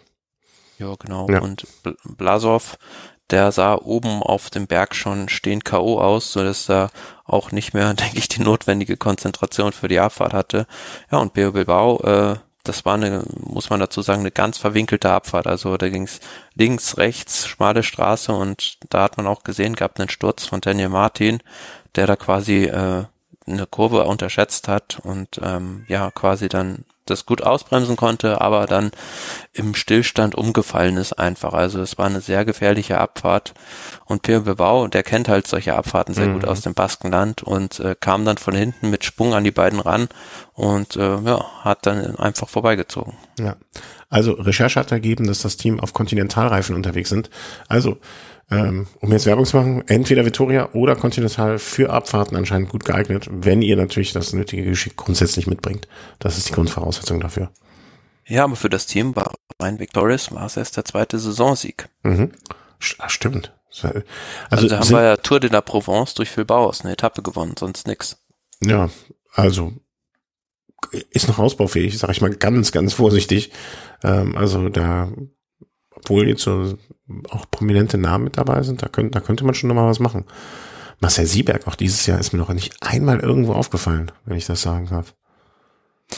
Nee, aber ja, was willst du von ihm erwarten? Also ja, ist ja jetzt auch schon in einem gesetzteren Rennfahreralter und ist ja auch eher einer, der hilft. Ja, ja, ja, klar. Also ich habe jetzt von ihm auch keine Rennsiege erwartet, ne? Aber so noch nie irgendwo was gelesen oder mitbekommen oder sonst irgendwas so komplett unterm Radar. Der war ja früher zumindest als äh, im, im Duo mit ähm, Kreipel ist er schon immer irgendwie mal irgendwo aufgetaucht, ähm, aber so gar nichts. Also, also, also, das war die Etappe heute vom, äh, die vierte Etappe, ne? Genau, vom Donnerstag. Ja. Geht morgen dann äh, letzte Etappe weiter. Das ist dann nochmal eine Etappe, die hinten raus, finde ich, zumindestens von dem, wie es ausschaut, ähm, zum Gardasee, glaube ich, ne? Riva del Garda. Ja, Riva del Garda, also runter zum Gardasee. Unten ist das Ziel direkt. Auch eine wunderschöne, wunderschöne Ort da am Gardasee. Ja. Und in der Gegend sitzt auch, äh, wissen die wenigsten, ähm, ich glaube sogar ziemlich genau da in der Gegend, äh, ist das Europa-Zentrum von Ritchie, also dem Komponentenhersteller. Da haben die ihren, ihr Brüchen. Naja. Ja, nicht die schlechteste Gegend sich ausgesucht. Ähm, wird morgen die Etappe, da kann man, also wenn man sich jetzt mal so, wenn man es darauf anlegen würde, behaupte ich mal, ne, also der Vorsprung von einer Minute oder 50 Sekunden, 51 Sekunden von Yates ist natürlich schon enorm. Ähm, aber 58 Sekunden auf Bilbao und äh, Vlasov noch mal eine Minute sechs. Aber wenn an einem Tag, dann so morgen noch mal was, ne? Das sind noch ein paar Hügelchen, ein paar Berge, man muss früh anfangen, nicht zu lang. Kurze Etappe, ja. Also wenn, dann muss man es davon weit weg probieren, weil eins gegen eins am Berg wird man Simon Yates nicht abhängen können. Der ist da viel zu stark. Also ja, vor allem jetzt in der Form, ja. Ja, genau, viel stärker als Jan. Und man hat es ja gesehen auf der Etappe. Heute hat äh, Ineos mit der Brechstange probiert. Also die haben alle die komplette Mannschaft eingespannt am Berg für Sivakov. Und was war? Am Ende ist der eigene Kapitän als erster abgehängt worden. ja, passiert. Man muss ja mit seinen Kräften dann Ne? Also, das, ich wollte jetzt sagen Haushalten, ne? aber man muss halt auch dann als Kapitän sagen, okay, heute läuft's nicht. ich verstehe halt manchmal auch so manche Mannschaftstaktik nicht. Also es ist ja oft bei Rennen so, dass du siehst, einer ist am Berg der Stärkste. Und wenn ich schon sehe, dass ich einen im Duell Mann gegen Mann nicht abhängen kann, muss mir halt was anderes einfallen lassen. Dann muss ich versuchen, mit der Mannschaft irgendwie auf der Windkante im Flachen oder aber in den Abfahrten was zu probieren. Mhm. Vielleicht ist das jetzt aber auch, also vielleicht sehen die das auch alles, ist diese Veranstaltung jetzt nicht als so groß zu. Nö, klar, ist ein Vorbereitungsrennen. Ja. Aber man sieht ja auch jetzt wieder bei Simon Yates, das ist so ein bisschen, ja, der Trend aus den, aus den letzten Jahren, dass er schon immer weit vor den großen Zielen sehr gut in Form ist. Und mhm, äh, ja. da hat er leider oft hinten raus äh, sonst, äh, ja, nichts mehr gerissen bei seinem eigentlichen Ziel, nämlich dem Giro. Das ist das in diesem Jahr und da muss man mal sehen, ob er das diesmal durchziehen kann, bis Ende Mai die Form zu halten. Mhm. Gut, damit sind wir dann rennmäßig äh, wieder abgedatet. Du hast jetzt noch. Ah ja, ich habe noch eine Sache hier. Ja, äh, das wollte ich gerade drin zum wollte die goldene Brücke leiten. Wir haben ja jetzt ähm, mittlerweile diese Saison, wir haben noch diesen komischen Bergsteiger, also diesen diesen Berg, wie heißt Skibergsteiger. Hm? Skibergsteiger. Skibergsteiger. Ja, das ist so ein Sport, der ist mir so fremd, äh, der äh, als Profi mit dabei ist. Und wir haben einen Biathleten, der mittlerweile auf dem Weg ist, da vorne mitzufahren oder vorne mitfahren möchte gerne. Ja, ehemaliger Biathlet Florian Lipowitz, 20 Jahre auch erst, am 21. September 2000 geboren, fährt äh, fürs Team Tirol KTM Cycling, also Zweitdivisionär aus Österreich und äh, auch ein Quereinsteiger sozusagen und bei der Rundfahrt jetzt hier Dorf der Alps ganz, ganz formidabel unterwegs. Auf der schweren Etappe heute Platz 17, mhm. noch beispielsweise vor Jay Hindley, also Zweiter des letztjährigen Giro d'Italia reingekommen. Ganz, ganz bemerkenswert und ähm, wer mal mehr über den erfahren will, ähm, da haben wir auch ein schönes Porträt äh, von den Kollegen für der Rennrad verlegt, was jetzt in der April-Ausgabe drin war. Ähm, also ist ein Riesentalent auch, genau wie Marco Brenner. Und ich glaube mit einem Meter 82, 68 oder 62, 63 Kilo, was der hat, wie gemacht für die Berge. Und der hat eigentlich so angefangen mit dem Radsport, ähm, ähm, ist er über Radmarathons sozusagen ganz erstaunlich, also diesen Weg über die Jedermann-Szene quasi zu, mhm. zu den Profis gekommen. Also er hat da im letzten Jahr auch äh, eine der bekanntesten Veranstaltungen, glaube ich, in der Schweiz gewonnen sogar und ähm, ja, ist jetzt äh, dabei, sich äh, bei den Profis zu etablieren. Und ganz interessant vielleicht auch, ähm, er kam damals zu seinem ersten Leistungstest sozusagen über Dan Lorang, also den Performance Head Coach da von Bora, der ihn da sozusagen vermittelt hat. Und ähm, ich denke auch, dass es einer vielleicht für die Profis von denen wäre. Also mhm. bin mir recht sicher, dass der, wenn nicht im nächsten Jahr, spätestens in zwei Jahren bei einem World Tour Team fährt mit den Resultaten und sein Vertrag läuft auch aus am Ende der Saison. Mhm. Ja, also, ne, also sind, kriegt man ja immer wieder mit oder, oder viele Sportler, die im Winter, ähm, also Ausdauer- und Wintersportler, die dann im Sommer sich auf das Rad setzen, um äh, an ihrer Form auch im Sommer zu feilen oder da viel unterwegs sind, äh, wo man dann hinterher sagt, okay, deren Leistung ist auch so gut, dass, dass sie durchaus dann als Radsportprofis ähm, Fuß fassen können. Ähm, ja, und ganz interessant auch so, was wir auch schon mal besprochen hatten, hier so das Problem der deutschen Nachwuchsfahrer, äh, ähm, dass einfach zu sehr in der Vergangenheit auf den Sprint geschaut wurde. Mhm. Ähm, also er sagt auch in diesem Porträt hier, was wir verlinkt haben, dass viele Juniorenrennen äh, gar nicht die Möglichkeit bieten, sich in Richtung Bergfahrer oder Rundfahrer zu entwickeln, weil 80, 90 Prozent der Rennen in Deutschland einfach äh, auf einem Rundkurs stattfinden, der komplett flach ist, was in einem Sprint entschieden wird. Somit verlieren halt auch solche Leute dann schnell die Lust am Radsport. Ja, ja, ich glaube, das ist einfach eine Frage der Organisation und dann ähm, Vereine und dann soll so ein Rennen ja auch irgendwo in der Nähe einer Stadt dann fast, und in Deutschland hast du nicht so viel Berge, dann müsste man, versuchst du sowas vielleicht auch in so Regionen abzubilden, ne? Dann, also alles nördlich von Frankfurt hat ja kaum Berge oder, oder lässt sich dann schwer abbilden und so Rundstreckenrennen, die sind dann auch einfach normal Sprint zu beenden und so weiter und so fort. Es gibt natürlich viele Argumente, die dafür sprechen, es so zu machen, aber andere Länder kriegen es ja auch hin. Ne? Also, wenn ich hier sehe, in 2019 bin ich den Ötztaler Marathon in sieben Stunden sechs gefahren. Mein lieber Herr Gesangsverein. Und vor allem sein Vater ist auch noch nur zehn Minuten später reingekommen. Mein lieber, unabartig. Ja, aber. Den Engerdinger äh, Rad, Radmarathon hat er mhm, gewonnen. Okay. Ja, also wird, scheint ein großes Talent zu sein. Ähm, drücken wir die Daumen, mal gucken, was wir dann noch zu hören kriegen. Also ich habe sowieso den Eindruck, dass da gerade sehr, also ich krieg das, nimm das so am Rande ein bisschen mehr wahr, während du es ja schon deutlich mehr verfolgst. Ich habe schon den äh, Eindruck, dass da einiges an jungen deutschen Fahrern nicht nur im Sprint, sondern auch für die Berge kommen wird. Ja, man muss ja auch sagen, dieser Anton Walzer, von dem wir gesprochen haben, ist jetzt für sein erstes Rennen auch nicht schlecht. Also ist jetzt auf der Etappe hier 49. immerhin, also ist im Gesamtklassement nach der Etappe 49. immer noch mhm. und äh, schlägt sich da jetzt, jetzt für einen Quereinsteiger da doch ganz gut. Ja, auf jeden Fall. Gut, dann haben wir das und gehen jetzt mal über zur Vorausschau. Was für Rennen stehen jetzt an? Und ähm, da müssen wir ganz klar sagen, Hauptaugenmerk wird da natürlich jetzt auf die Klassiker weiter liegen. Hm, was, wo sind wir? Wir sind heute, Tag der Aufzeichnung ist der 22.04.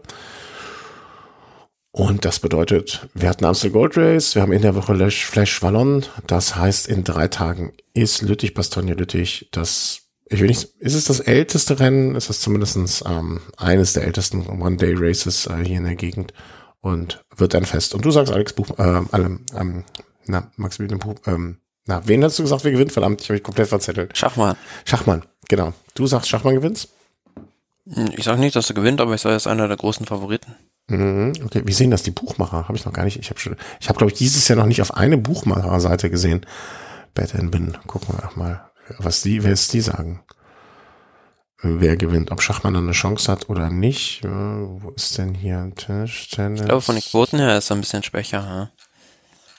Ja, ja aber äh, du gewinnst ja regelmäßig, deswegen ähm, du du giltst, du bist da, du bist wichtiger als Bad and Du weißt mehr als die. Mm, Roglic, Pogacar, Alaphilippe, Valverde, Pitcock, Burz, Schachmann auf Platz Nummer eins, zwei, eins, drei, fünf, sieben. Na, immerhin. Also vor einem Adam Yates, von einem Vogelsang und einem Carapaz. Wem drücken wir denn die Daumen? Bei dem Rennen, hm. boah, das ist so unvorhersehbar eigentlich Lüttich, Bastogne, Lüttich war jetzt ja, auch Deswegen drückt so man ja Daumen, weil da kann ja alles passieren. Ich drücke Schachmann die Daumen. Echt? Ich drück ganz einfach und klassisch, weil werde die Daumen.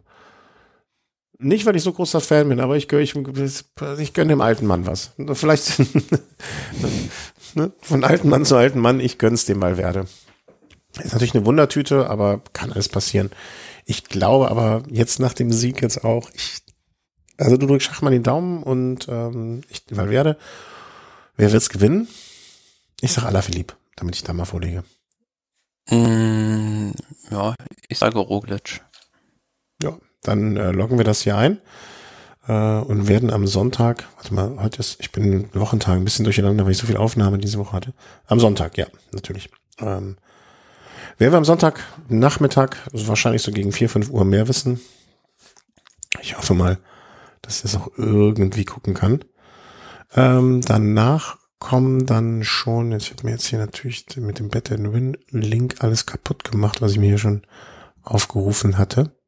Ja, nach Lüttich, Bastogne Lüttich, dann nächste Woche Tour de Romandie, ja, auch wieder traditionell sehr schwere Rundfahrt in der Westschweiz und dann, ja, orientieren wir uns schon so langsam in Richtung Giro d'Italia. Ja, langsam orientieren wir uns, das geht, das kommt dann, das geht dann ganz fix. Also mir fällt ja, gerade auf. Schlag auf Schlag, ja. Äh, mir fällt gerade, oh, gute Neuigkeiten, müssen wir aber geheim noch geheim halten. Ich habe bald sturmfreie Bude für eine Woche, also für eine fast eine Woche. Da können wir aufnehmen, bis bis bis das Mikro glüht. Müsst aber nicht weiter sagen. Ähm, genau in der zweiten Giro-Woche. Ach, das ist sehr schön. 8.5. geht schon los. Ich hasse, gibt's schon Programmhefte? Ein Programmheft, ne, sowas ist, ist mir noch nicht untergekommen. Ja, also Programmheft klingt echt wie in den 60ern, ne? Ähm, nee, ich meine so, so hier, ne, so, so. Du weißt, was ich meine. Äh, wie heißt das denn? Heißt das Programmheft? Nee, doch, das heißt Roadbook. Roadbook, genau. Ach so, Road nee, das habe ich bislang noch nicht gesehen. Roadbook, Giro Garibaldi heißt es beim Giro d'Italia. Wie? Il Garibaldi, nach Ach. dem Staatsgründer benannt. Garibaldi, Garibaldi. Roadbook Giro d'Italia. Il Road, Il, TV Roadbook, Il Roadbook. Public for free, publish for free. Mhm. Also es ist so eine ISO-Geschichte, du kennst das ja, ne? Also wo man so durchblättern kann. Mhm. Finde ich, ich möchte ja sowas lieber noch irgendwie so als gedrucktes Ding haben. Gibt es das irgendwo? Hm, viel Werbung drin, viel, viel Text, viel Text. Sehr viel Text. Ich finde es ja lustig, dass sie sowas elektronisch machen und dann ähm, so eine Seite haben, wo man sich Notizen machen kann. Das ist auch gut. Zwei Seiten, Doppelseite Notizen. Oh, schön. Und ähm, also äh, Castro Brauxel, ach nee, Castro Vigliari. Äh, schön gemacht, schön gemacht, allerdings leider hätte ich das gerne ausgedruckt, irgendwie im Papier. Be Social with Giro d'Italia. Okay, also es gibt ein Notebook ähm, auf Italienisch äh, als ISU Suzuzu.com. Gucken wir mal, ob es das auch. Ach, das ist von 2020 sehe ich gerade. Wie blöd von mir. Wieso verlinken denn die das 2020er Roadbook auf ihrer Seite? Sind sie, nicht ganz bei Trost? Ja, das, das äh, 21er wird dann wahrscheinlich noch die Tage irgendwie kommen. Ja, ne, ist ja klar, dauert ja noch ewig. Also wann, wann soll man, warum soll man sich auch vorher ein bisschen in, äh, irgendwie informieren? Also wenn irgendjemand irgendwo was gedrucktes sieht, dann soll er bitte mal ganz laut hier schreien und mir den Link schicken, damit er sich loslegen kann. Ja, aber bis zum Giro, der, also wir werden ja mindestens dann noch mal eine Vor Vorsendung vom Giro machen. Gehe ich von aus.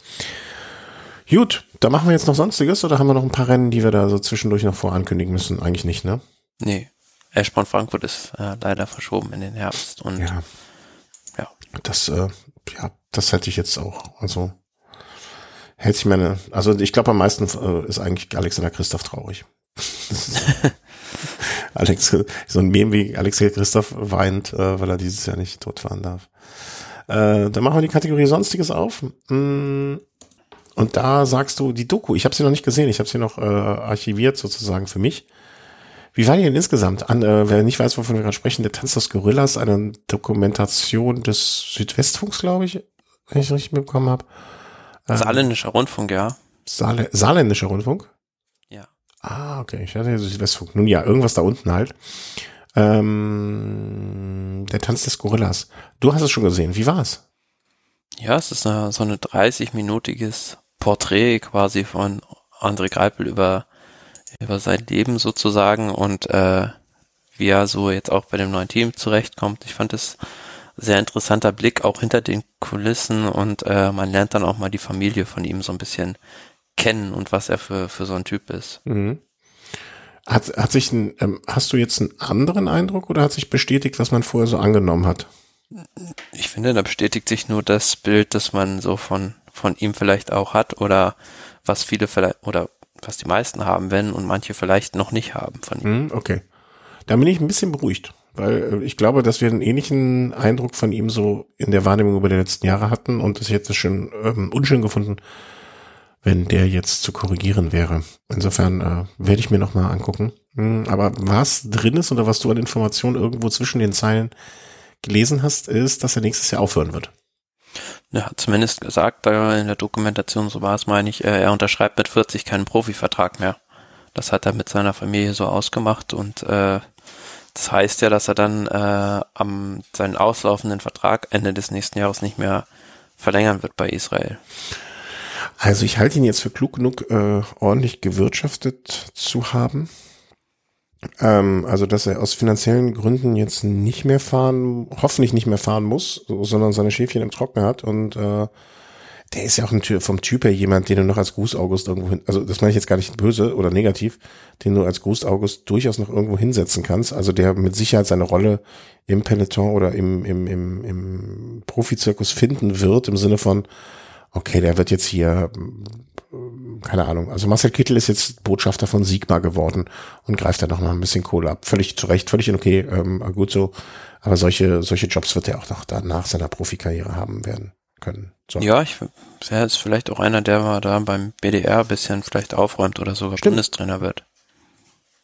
Ja, gut, guter Gedanke, ne? Also da so Trainer werden oder ob er jetzt der Typ ist, der sich so als Präsident da vorne hinstellen möchte, ne? Das glaube ich eigentlich gar nicht, aber zumindest so in der zweiten Reihe als Trainer oder, oder seine Erfahrung weitergeben, das kann ich mir auch gut vorstellen.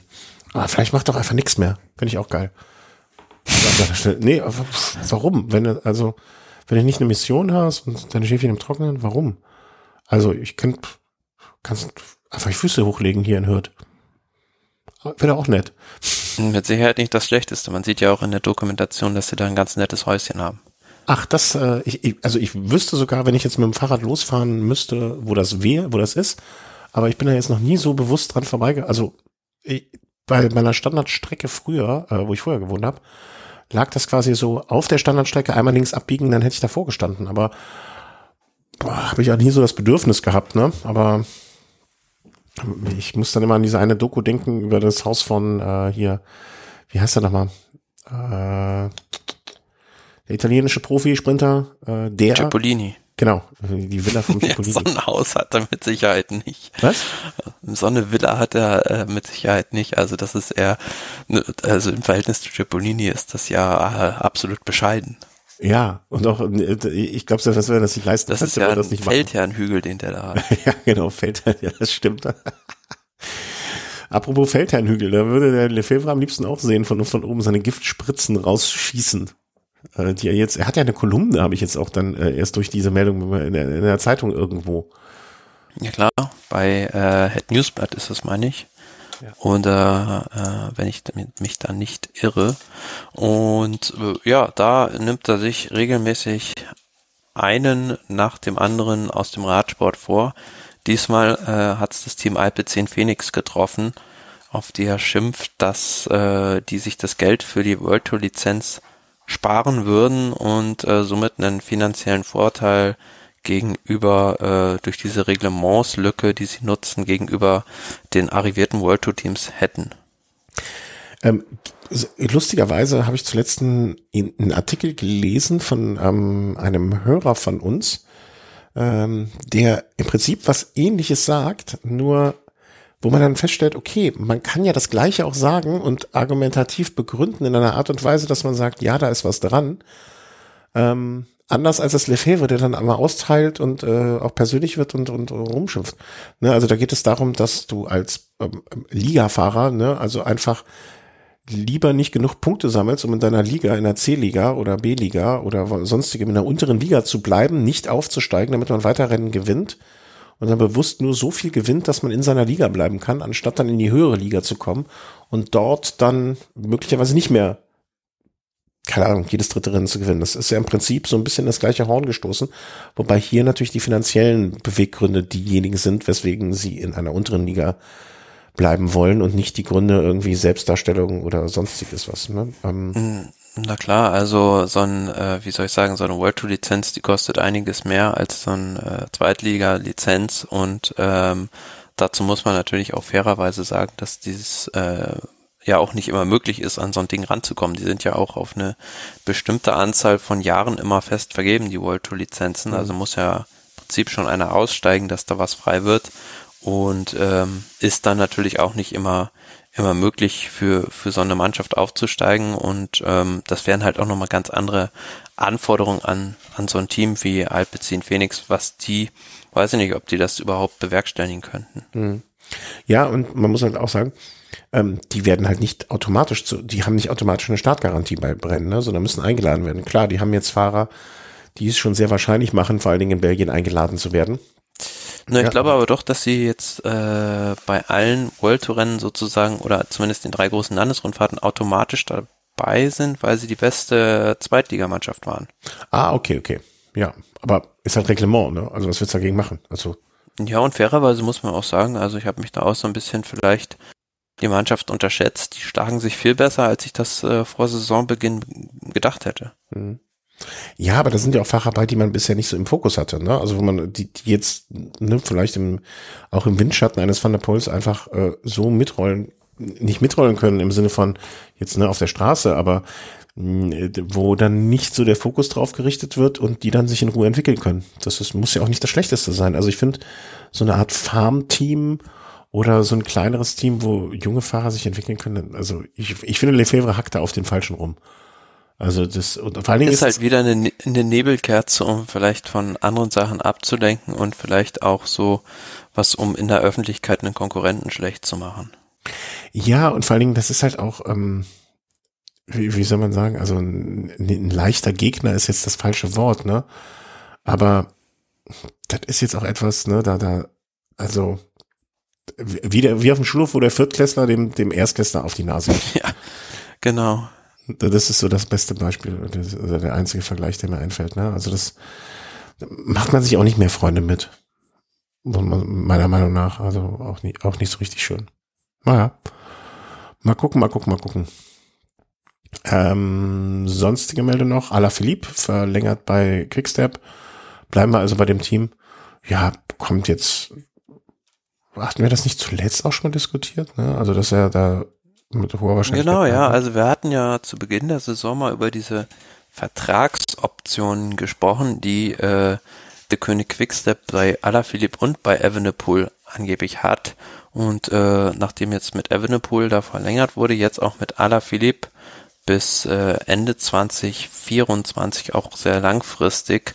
Und da muss man sagen, da hat er sich äh, für den sportlichen Erfolg und gegen das Geld entschieden, weil ich glaube, das Team Total Direct Energy, die hätten den mit Geld zugeworfen und ähm, bin mir aber nicht sicher, ob er da sportlich so zurechtgekommen wäre. Mhm. Ja, wenn er sich da wohlfühlt, ähm, was soll man sagen? Ist doch gut. Also sich, ich finde immer die Entscheidung gegen den gegen das Geld für den Erfolg oder für das Wohlfühlen und so alles ist immer ähm, ähm, wie soll man sagen, äh, immer eine sehr ehrenwerte Entscheidung. Also bin ich finde ich cool. Ist auch, ist auch vielleicht mal so ein, ein bisschen was wert, das genauer unter die Lupe zu nehmen, weil mir fällt jetzt außer Maximilian Schachmann auf Anhieb kein Fahrer an, der das Team de König Quickstep verlassen hat und der besser geworden ist. Boah, ja. Das, das könnte man aber auch in eine andere Richtung deuten. Nö, aber das scheint ja da, also wie soll ich sagen, also es ist ja eigentlich die weltbeste Mannschaft und von da noch da noch besser zu werden oder sich weiterzuentwickeln, ist ja auch schwierig. Ich überlege gerade, ähm, ich versuche gerade hier äh, der König Quickstep mal so einen gekommen und gegangen Überblick mir zu verschaffen, ob es das irgendwo gibt. Ähm, 2020, wenn man jetzt mal so 2019er Roast sich anschaut, ähm, bam, bam, bam, bam. Gilbert? Nee. Hm. Hm. Das müsste ich recherchieren, um ehrlich zu sein. Also ja, spontan genau. fällt mir auch keiner ein. Enric Mass vielleicht. Mm, ja, wobei man da auch sagen das muss, ist aber auch eine Entwicklung, glaube ich. Also bei der bei der Vuelta meine ich im Team der König Quickstep sogar Zweiter. Und sowas hat er ja nicht rausgerissen bei ja, Team Movistar bislang. Aber da, bei Henrik Mass hätte ich jetzt vielleicht gesagt, vielleicht ist es auch, auch einfach eine Entwicklung, die ja so im, also weißt du, so eine Altersentwicklung, ne, dass der auch dort vielleicht sogar noch mehr Fortschritte gemacht hätte. Äh, ich, ich bin noch nicht hundertprozentig überzeugt, aber mir fehlen auch im Moment noch die Gegenbeispiele. Und wie gesagt, jeder Fahrer, der da hinkommt, ja, haben es ja schon ein paar Mal gesagt, die könnten auch dich und mich verpflichten, wir würden da auch an der Weltspitze mitfahren. Ja, also da wird jeder besser, der da hinkommt. Das weiß ich nicht. Axel Merks. So, jetzt habe ich den Fahrer. Mensch, das ist aber schon, das liegt ja schon lange zurück. Ja, 1999. Mapai Quickstep. Axel Merks ist dann später besser geworden. Und Tobias Steinhauser auch. So, jetzt habe ich's. Tobias Steinhauser ist von, ist im Team 1999 äh, für Quickstep gefahren, hat und dann 2000 bis 2002 bei Gerolsteiner, um dann vom Team Bianchi zum Team Mobile zu kommen. Und er hat seine größten Erfolge wirklich dann erst später gesetzt. Also ich habe jetzt einen Beweis, ich habe jetzt ein Beispiel. Ist aber nicht, also das war ja noch nicht die Wolfpack-Zeit.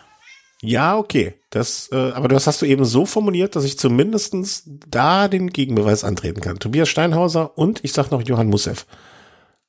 Museo. Museo. Äh, Habe ich mich versprochen? Museo, ja genau. Obwohl, nee, der ist immer bei Quickstep geblieben. Na, egal. Also, ich habe einen Beweis gefunden, das reicht mir jetzt. Schluss aus, Feierabend. Ähm, Androni doch zum Giro. Die Meldung, dass äh, es geht um das Team, welches ursprünglich nicht vorgesehen war. Ja, aber bedingt jetzt durch den, äh, durch die Sperre für ähm, oder den Rückzug von der Wildcard von Vinny Sabu ähm, ist da wieder was äh, frei geworden. Und die. Auch irgendwie, auch irgendwie lustig und traurig zugleich, ne? so kommt Gianni Savio doch noch mit seiner Mannschaft zum äh, Giro. Ja, haltet euch aber mal bereit. Da wird schon noch was kommen. Da wird schon noch was kommen. Hat hattest du nicht auch die Spekulation reingebracht, dass sie eben die, dass das untergeschoben war? Äh, Nein, habe ich nie gesagt. könnte man, könnte man vielleicht, wenn man böse ist, denen unterstellen. Aber ähm, es gibt ja auch das Gerücht, dass äh, Vinny Sabu diese Wildcard nur erhalten hat, äh, weil sie angeblich dann nicht geklagt haben. Also im letzten Jahr gab es ja beim Giro diesen Unfall mit diesem Helikopter, wo die Werbebande umgeweht hat und dann ein Fahrer von denen da schwerer verletzt wurde und die haben halt gegen die Giro-Organisation nicht geklagt dass das sozusagen so ein Gefallen war. Aber ja, da weiß man auch nicht, ob da was Substanzielles dran ist. Apropos ein Gefallen tun, man, ein Gefallen ist ja meistens was Positives, aber wenn man hingefallen ist, dann ist das ja eher was Negatives, um, um Überleitungen aus der Hölle rauszuholen. Ähm, denn äh, Vincenzo Nibali ist gefallen und hat sich dabei das Handgelenk gebrochen, glaube ich, oder ne? Irgendwie Handgelenksverletzung auf jeden Fall zugezogen. Ja, Handgelenk, der Handgelenkspeiche sozusagen gebrochen und ähm, ja, ist jetzt noch in der Schwebe, ob er dann beim Giro überhaupt starten kann. Also wir haben ja so einen Tweet verlinkt von ihm, wo er so eine Spezialschiene da angepasst bekommen hat und er kann jetzt dann morgen, glaube ich, wieder nach gut einer Woche Pause äh, ins Training wieder einsteigen. Ja. Krass, was, was sie da für, für, für so Cyborg. Sieht ein bisschen aus wie Robocop, ja. Ja, genau. Schön, dass wir beide den gleichen, die gleiche Assoziation hatten. Wobei die auch zugegebenermaßen sehr naheliegend ist.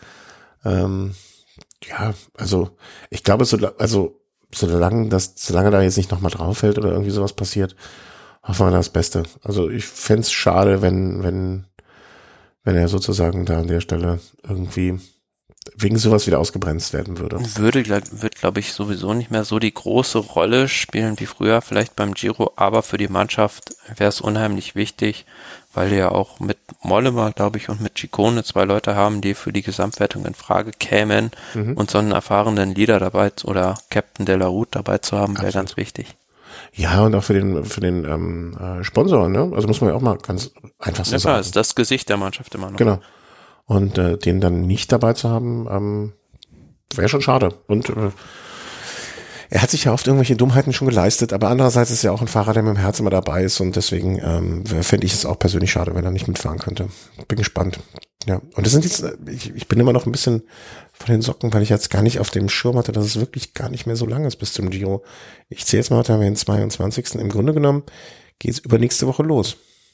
Genau, ja, übernächste Woche ist schon der Start des Giro d'Italia. Dadurch bedingt natürlich auch, ja, es ist eigentlich ein normaler Giro-Start. Also mhm. Tour de France ist ja auch dieses Jahr schon sehr früh, Dauphiné auch schon Ende Mai geht's los. Also das ist sehr, sehr komprimiert. Aber ja. ich, ich freue mich wirklich jetzt schon drauf. Das Gute ist ja, dass ich meinen Urlaub, losgeht. mein Urlaub wurde ja verschoben, ähm, Corona bedingt jetzt.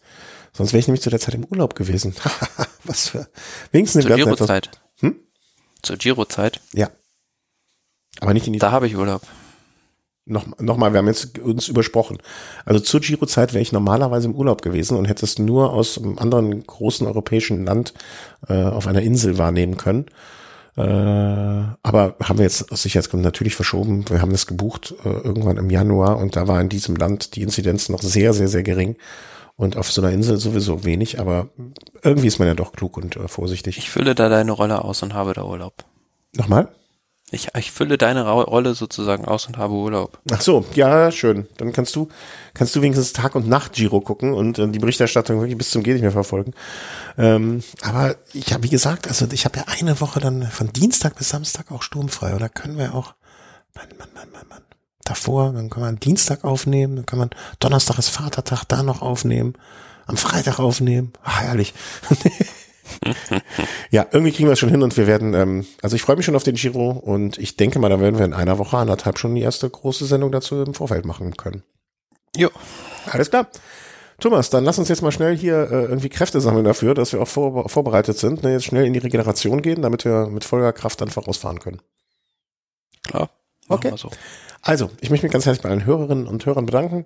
Äh, diese Woche wird noch ein Snack kommen mit sehr, sehr, sehr hoher Wahrscheinlichkeit äh, zumindest veröffentlicht werden. Also kommen, aufgenommen ist er schon, wird noch veröffentlicht werden.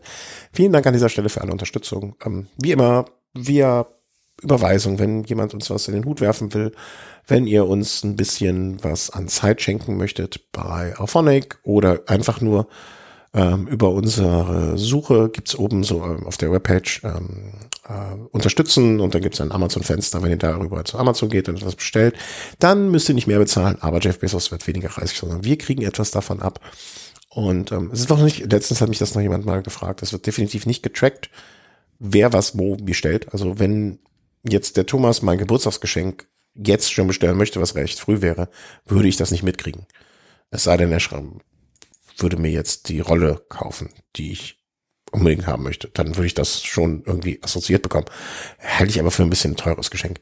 Aber äh, da wird nichts festgehalten oder so. Da wird festgehalten, ähm, wie viel, äh, also wer was, also was bestellt wird, aber nicht wer was bestellt wird. So, darauf wollte ich hinaus.